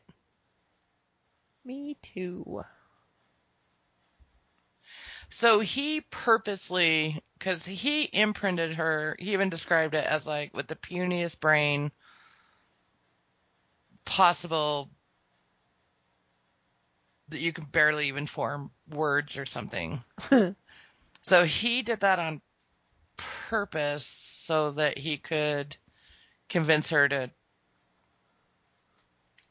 commit all these crimes with him. I guess that's kind of what I was thinking, except that description said it was it needed to be someone that would recognize him and loved him, and that made a lot of sense. That he imprinted her into something she she hadn't been before. You know, whiskey did it last time, but it was a person that recognized and loved him, Right. so she would go with. So she would go with and not question carjacking a girl and Yeah, kidnapping her and yeah. stuff. It, it made it made a lot of sense. The person you chose, whether she was small brained or not. Yeah. And I don't know. I thought Eliza did a pretty good job at Yeah. the stupid. Like, Oh, she played that. I don't character get it. great Yep. and kind of trashy. Yeah. yeah, I liked it. Yeah, it was a good ap- acting job. I have. That's why it's called attempted murder. DeWitt. it. She. It's her and I think Ballard and Boyd in her office. Like. She's explaining that he was a prisoner. Like it began It- with like prisoner exchange. Yes, yes. That's pretty shady.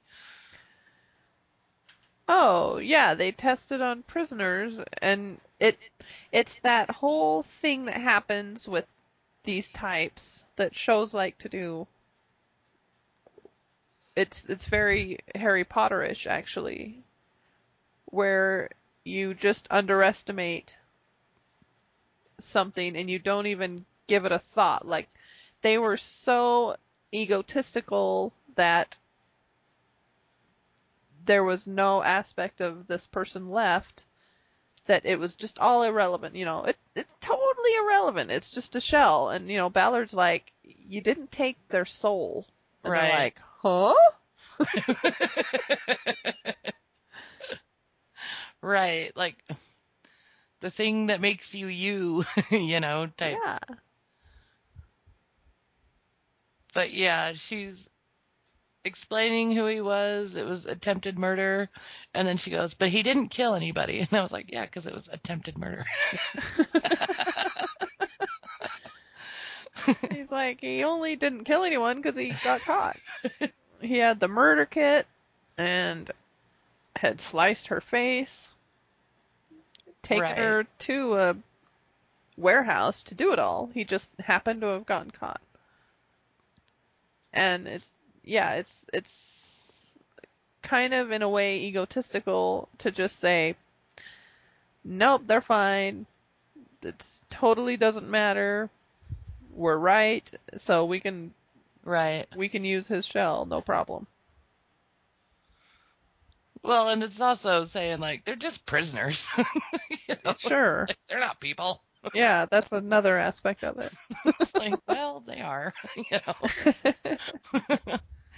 Um, so I'm a little bit confused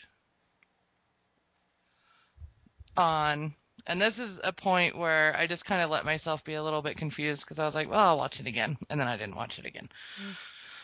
So the woman that Ballard and Boyd go and see, Uh-huh. that you know they talk to her through like her apartment intercom thing hmm and then she comes down and she's got some pretty fresh looking cuts on her face so when when did alpha do that to her is she the attempted murder victim Yeah. She's this. They said so. There's a survivor. That was kind of their thing. Is that okay it was attempted murder. He got caught before he killed anybody. So hey, there's a there's a witness. Let's go talk to her.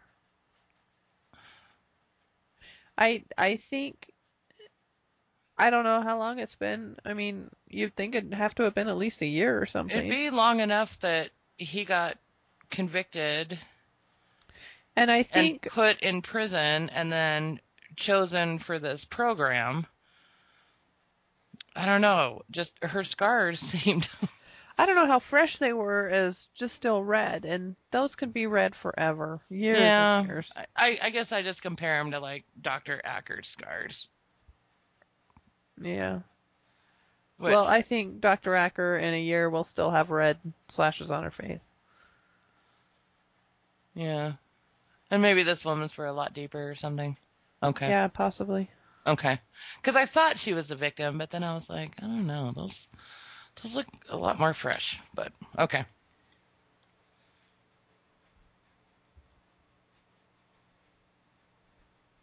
I get it.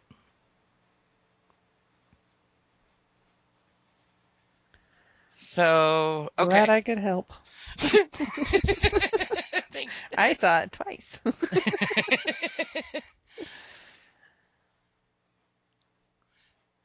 So Boyd and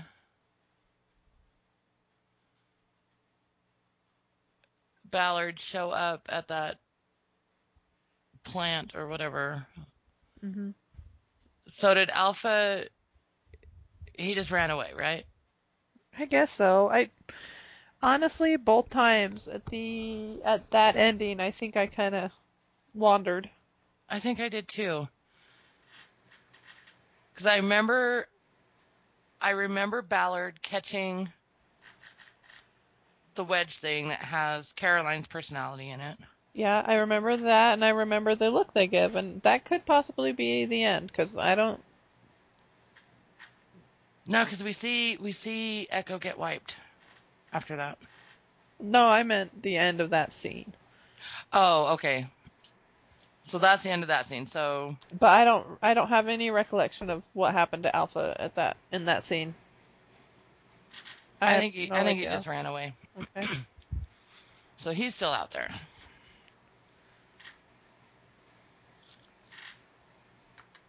Well, we still have another episode for this Right. season, Right. which still is a little weird to me.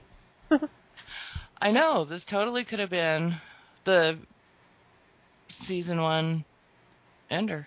It even had like a little. It had a part. I had the impression that the next stuff is like at least a few days, and even more possibly like a week or two after Yeah, yeah. events. So Ballard's now gonna work for him. He got. I like that. I do too. What's he gonna do for him? I forget. Um, like a security guy. Security. Oh wait, this is a security consultant. Kind of on probably kind of assigned to Alpha. That.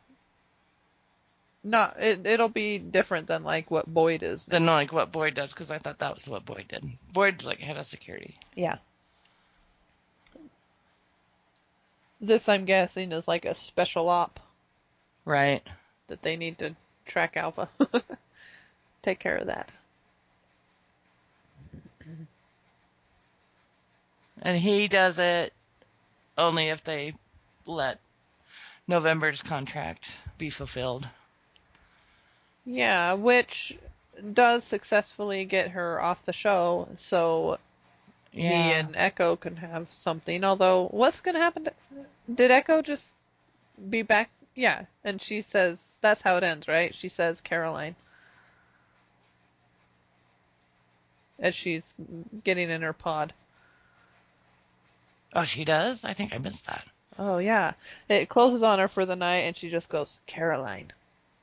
Oh. I think I missed that. Hmm. I think again, I think when I was watching this, I was kind of just fading Yeah, happens. Mind And- wanders or something. mind wander type stuff, probably thinking about, oh, I need to go to bed and get up in the, you know, hmm and just like with that, I'll just watch it again.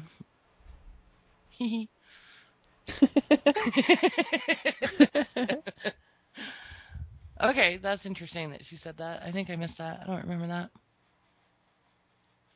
I remember her getting wiped, so they were able to wipe her of all those imprints. yes, I mean allegedly. it. I don't know. That's I interesting they were able to get her to agree to that. The do you want a treatment may still work. I guess so. Yeah, I guess. But yeah, she was very aware. she was very aware of what was going on. It's funny. It's like they're when they have all those personalities. They seem to know everything about the dollhouse and what it is and what it's doing. They know the whole situation. Yeah. Could she have gotten like Adelle or Topher or something too? Oh, maybe, maybe. Oh, that'd be interesting if she has some like Adelle. Yeah, you just wonder how they know all that. Right. Although she could have known it from, we got a really good glimpse of her getting um, the haunted lady, and she knows all about it. Oh yeah, yeah. That could be exactly where that information comes from. Then it's that woman. Yeah. I just remember a particularly long, or it seemed long, um, flash when she's getting all of them. Of Mm-hmm. I forgot her name at this point, but I think it was Margaret. Margaret. Yeah, good stuff. Yeah. Oh, I liked um when Caroline, the Chrissy Seaver, Caroline, just like, I guess it's that hang a lampshade, where sh- that's the term they use for what happened. Is she, uh, she's like, look at him, this is an evil lair, and he puts you in a chair. Yes. It's like if they hadn't hung that particular lampshade, it would have been a tad cheesy. But the fact that they called attention to it, it was okay. Yep. yep, that was funny.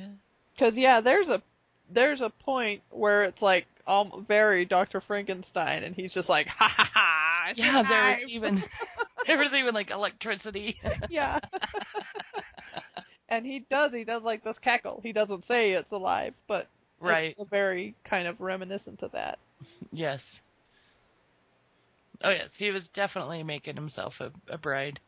hmm Yeah, that it was not undertones; it was overtones of Doctor Frankenstein.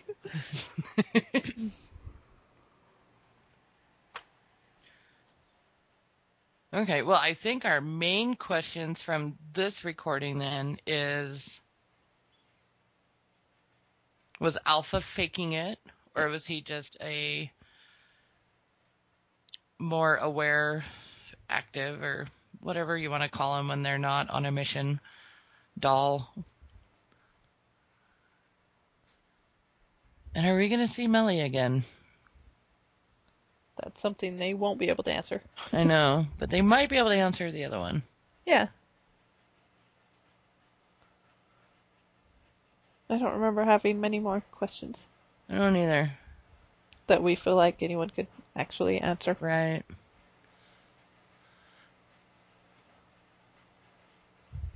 And we figured Well- out where we know that girl.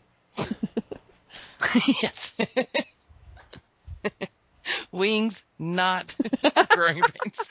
Yep. One episode of Wings, as opposed to a season or so of growing pains.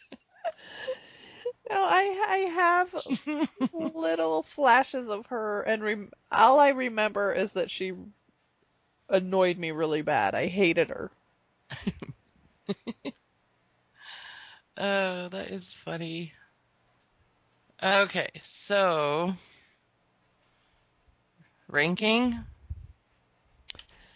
I'm really scared to do this. I know, I know. Oh, and I made the spreadsheet a Google Doc.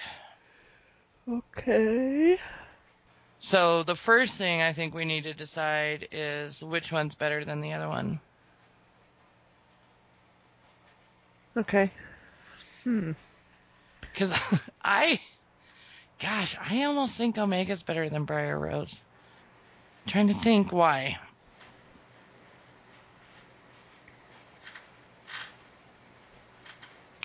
I I support that. I really really liked the flashbacks finding out what actually happened the day Alpha went crazy. Mm-hmm. And I liked,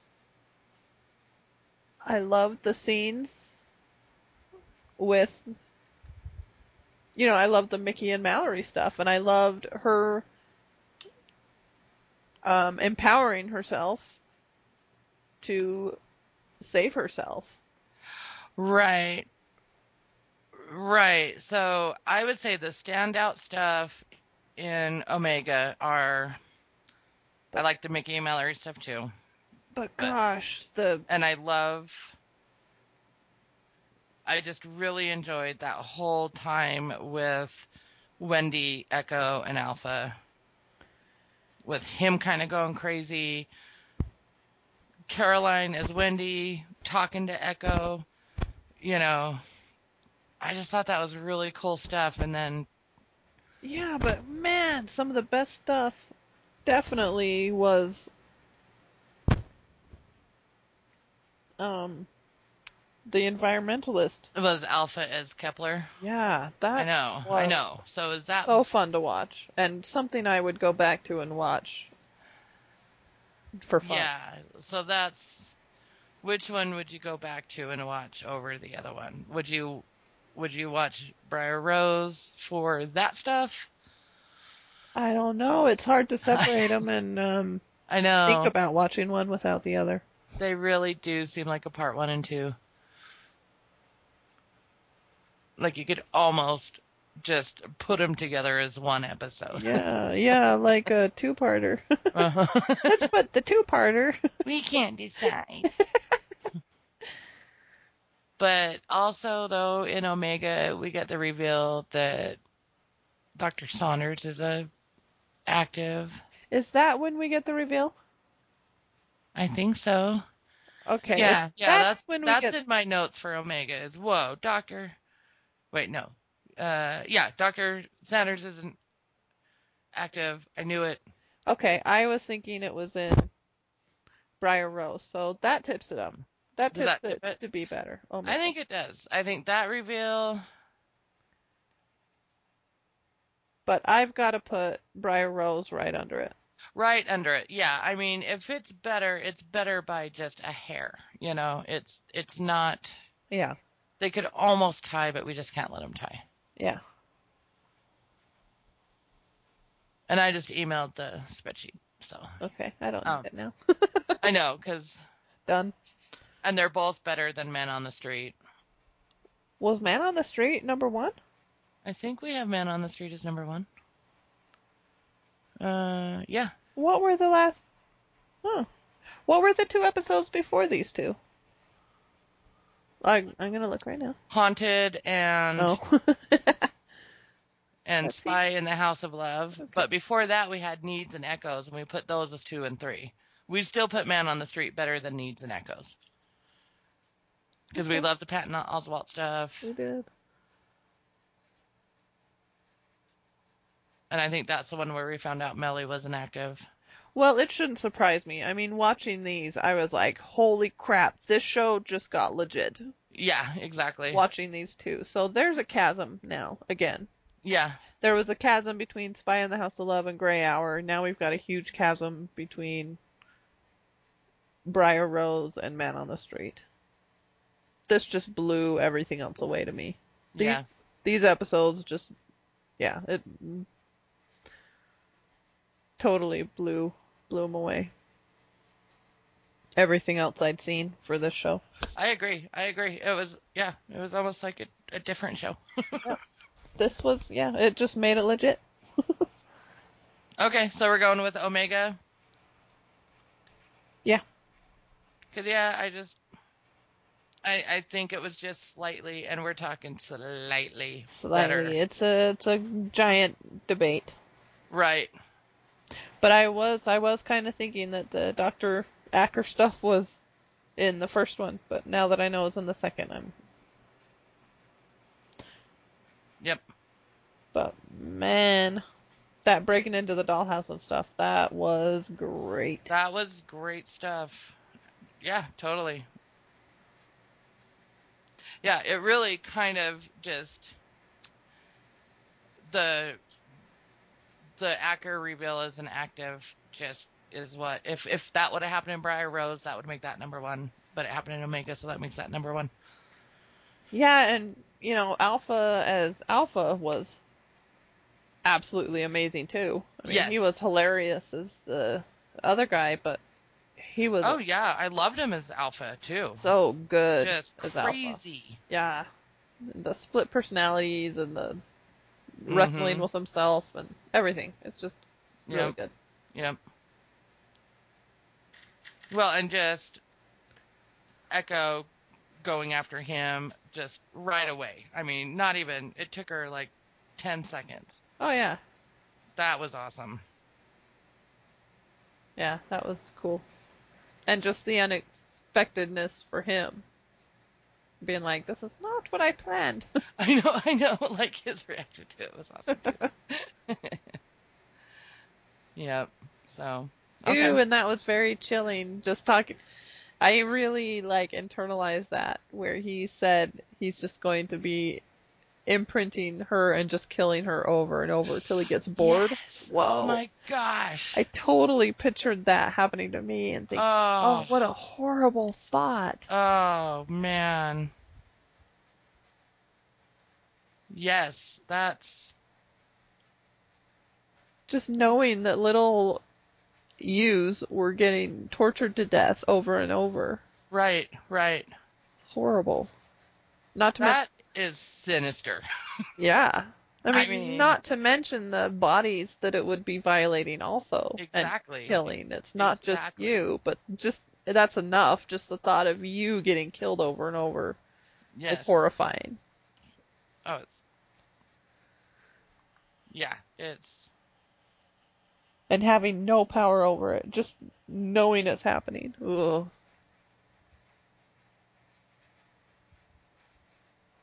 He doesn't have a copy, right? Or does don't- I don't think we know that because. So. Let's see. it just seemed like there was the master and then there was the backup and he There was that talk because Ballard and Boyd, I think, were in Topher's office, and they're like, "Where's, where's Caroline's imprint or something?" And Topher comes out with it, and it's all smashed. Yeah. And And, they're that was like- the backup. Yeah, and they're like, "Where's the backup?" And he's like, "This is the backup." So, unless he made another backup, then I don't think Alpha has. But he could. I mean, Never know. you never know. He could easily have made another copy somehow. Could have, just don't know if he did or not. Just don't know if he did or not. It seemed most of the episode to be played up that that was the only copy, and it was like, ah, keep it safe. Right, right. So, well, cool. That was easy ranking. yeah. Kind of easy. Well, I just mean like within the list of all. Oh, I knew, I knew they'd be one and two. Yeah. I figured they would be, but. So, okay. And then our season finale. It's called oh, Epitaph one, Epitaph 1, I think. Yeah. And it's a very special episode. That's right. it's the musical. Okay, so Epitaph one. Yeah, Epitaph is like what's on a tombstone or a headstone. But I think it also just kind of is a general like something you write in remembrance of someone. Yeah, it's it's almost is it kind of an antiquated word a little bit? Kind of, I think. I'm gonna I'm gonna look up the definition. I mean, has eulogy like taken over? Seems like it. I mean, so epitaph definitely implies a death. Right. It says an epitaph is a short text honoring a deceased person. Strictly speaking, it refers to text that is inscribed on a tombstone. Oh, they said tombstone too, or Oh. plaque. But it may also be used in a figurative sense. Some epitaphs are specified by the person themselves before their death, while others are chosen by those responsible Okay. for the bur- burial. Yeah, I think of them on like tombs and stuff. So is the what is it on mom's earth be gentle on her loving heart or something like that? Earth, earth rests gentle on her loving, on her. It's it was what Abraham Lincoln put on his mother's. On his mother's. Yeah, like earth rest gently on her. So that would be an epitaph. Earth, yeah, Earth rests softly on her gentle soul. I'm gonna look it up. we should know this. we should know this. Oops. I don't know. So that's an epitaph.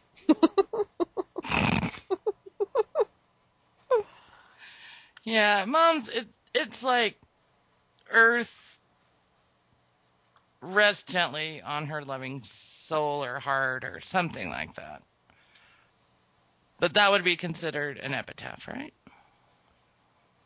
Yes. I think, although it it could be more like um here lies blah blah blah. They were gentle and loving in spirit. I don't know. You know what I mean? Right, right. It's it's epitaphs are now mostly just um Halloween things to say something quippy. Okay, so so so someone's gonna die, right? I guess. Unless it's something. Unless it's like so okay, epitaph one. So epitaph implies death. It it could be like um a FBI um Oh, like a code name code for name a- for something. for a operation. yeah, operation. Operation Epitaph One. Uh huh. Because like. The one thing throws me off that it's just gonna be purely. Yeah, I mean, is season two, episode one called Epitaph Two? you know, so ooh, I like it. No, I like it that it's like a.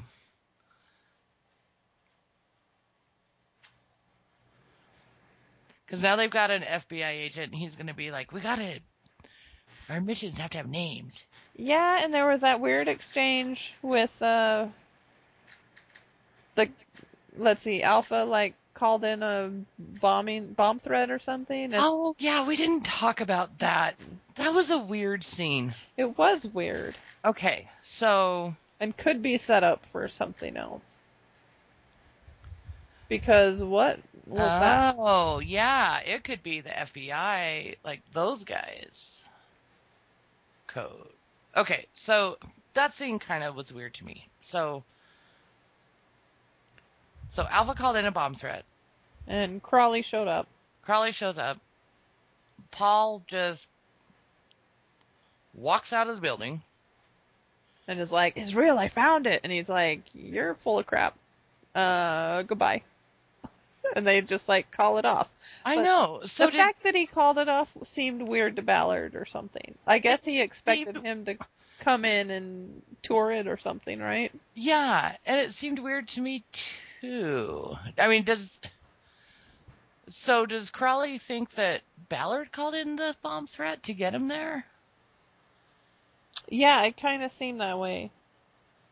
And it was like he was doing him a favor not arresting him. Right. Okay. It was weird and it was a little shishy. Yeah, I guess a little shushy. Because if you've got a bunch of SWATs or FBI guys or at a building where there's a bomb threat, threat, and then you see someone from quite a distance walking out, Yeah. wouldn't there be like guns pointed at him and people like, "Stop!" You know? You know? Yeah, yeah. I mean, a little shishy, but whatever. Um. So yeah, no, I kind of like your idea that it's a that it's a code name for for a mission or an operation or a whatever they call them. It's just what happens when I think of one, something and then one. It just, Yeah, that's what popped into my head. because the one is weird. Yeah. What would, okay, so say it is. What is it? It sounds kind of deathy. Kill Ballard? I don't know. What's gonna happen to Victor? I don't know. What was that? Someone on bang at her. Jeez. Just a loud motorcycle or something. Um.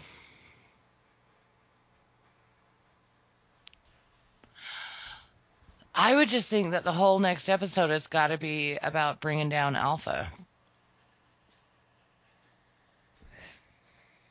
Finding Alpha. Hmm. I don't know. It's a very strange title of an episode. Yeah.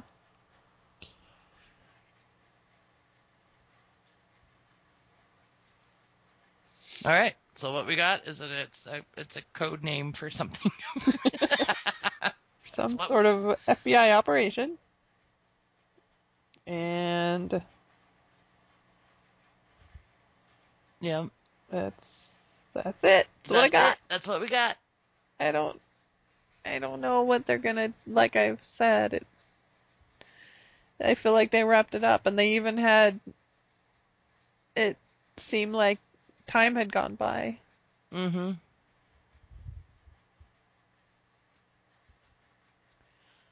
Which makes it weird to have another episode. Yeah. And we never did Like we could go into season two. we never did figure out what Mellie and Sierra's little mission was. yeah. was it to try and figure out where Alpha might be? Were they part of that? Maybe. Maybe. Ugh. We should know that. We Sorry. should. Sorry, Sorry. everyone. We're lame. That's lame that we don't know. So, all right. That's, that's another question we have. Yes. what did we miss there? Well, I feel like I knew it as it happened. I just didn't write anything down about it. I don't know. I don't know if I did or not. I'm not willing to say. I can't commit. So, all right. Well, join us next time when we talk about Epitaph 1. Are you gonna watch it before we go to the movie tomorrow? Um, I probably can. Are you? I don't know. Just wondering.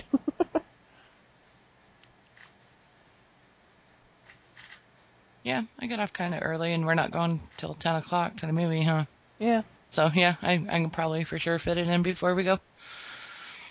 Oh, I'm curious. Me too.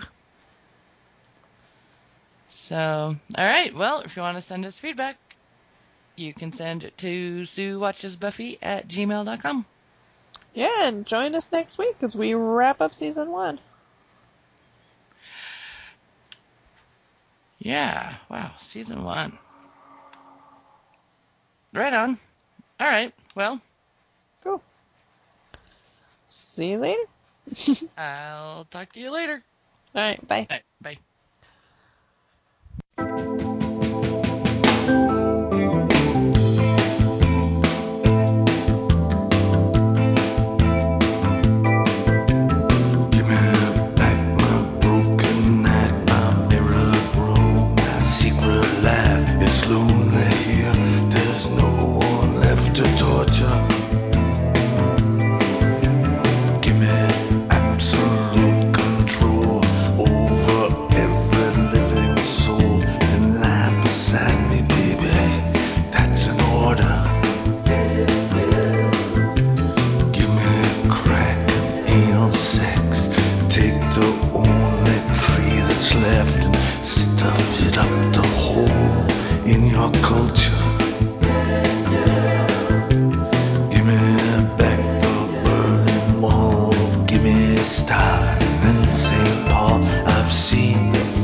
Bro.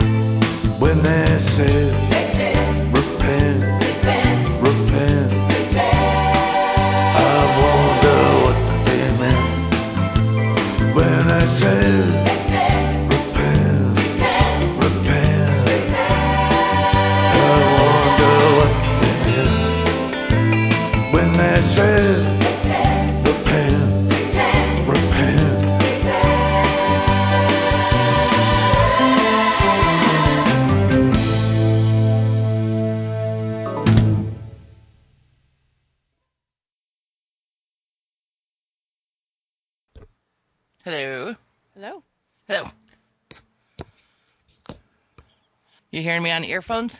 Yeah. Sweet. No, Moe's funny business. Take that, Moe's. Don't talk, Moe's. We love you, Moe's.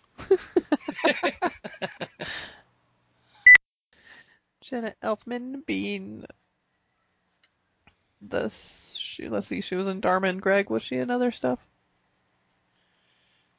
I think so.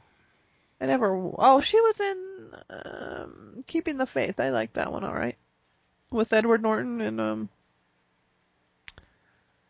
I don't know if I saw that. What's his name? Ben. Ben.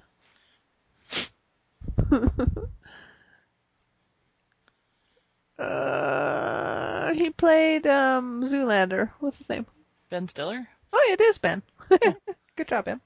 I never saw that. Yeah, so Ben Stiller is a rabbi and Edward Norton is a priest and they both fall in love with her. They're like Oh. they're all three of them are like childhood friends that are now adults. And for some reason those two became Oh, and they're it's kind of cute cuz it's, it's a little rom-com. But it's kind of cute because they kind of join their communities together, a rabbi and a Christian priest. You know, they like do these like duo services and, you know, Mm. kind of trying to merge the religions or whatever. But yeah, they both fall in love with her. Anyway, if you can stand her, it's pretty good. It's it's rom commy, but I thought it was worth watching. I find her a little annoying. Yeah, I do too. Yeah. She I'm- was probably the biggest like, eh, should I watch this or not? but- yeah. Ed Norton will usually, Ed Nor- Norton trumps. yeah, Yeah. he'll trump something like that enough. And I like Ben Stiller too. Yes. Okay, anyway.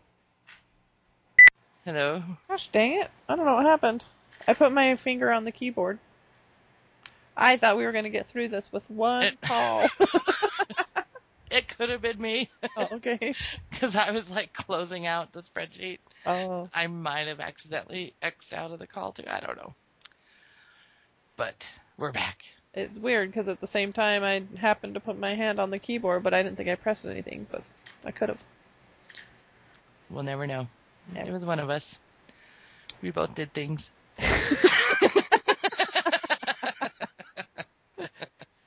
Uh, I have put in a lot of stuff to get this. Like, I think I have a photo of mom's. And you have to spell Lincoln correct. Oh, that's not so tough. Uh, sometimes it is. Oh, wait. No, that's. Sorry, I just saw the plaque, the remembrance of mom plaque on the skateboard park bench. And I was like, here it is. And I was like, nope. Mom's got little epitaphs everywhere. um. Nope, those are my tombstones for my Halloween decorations.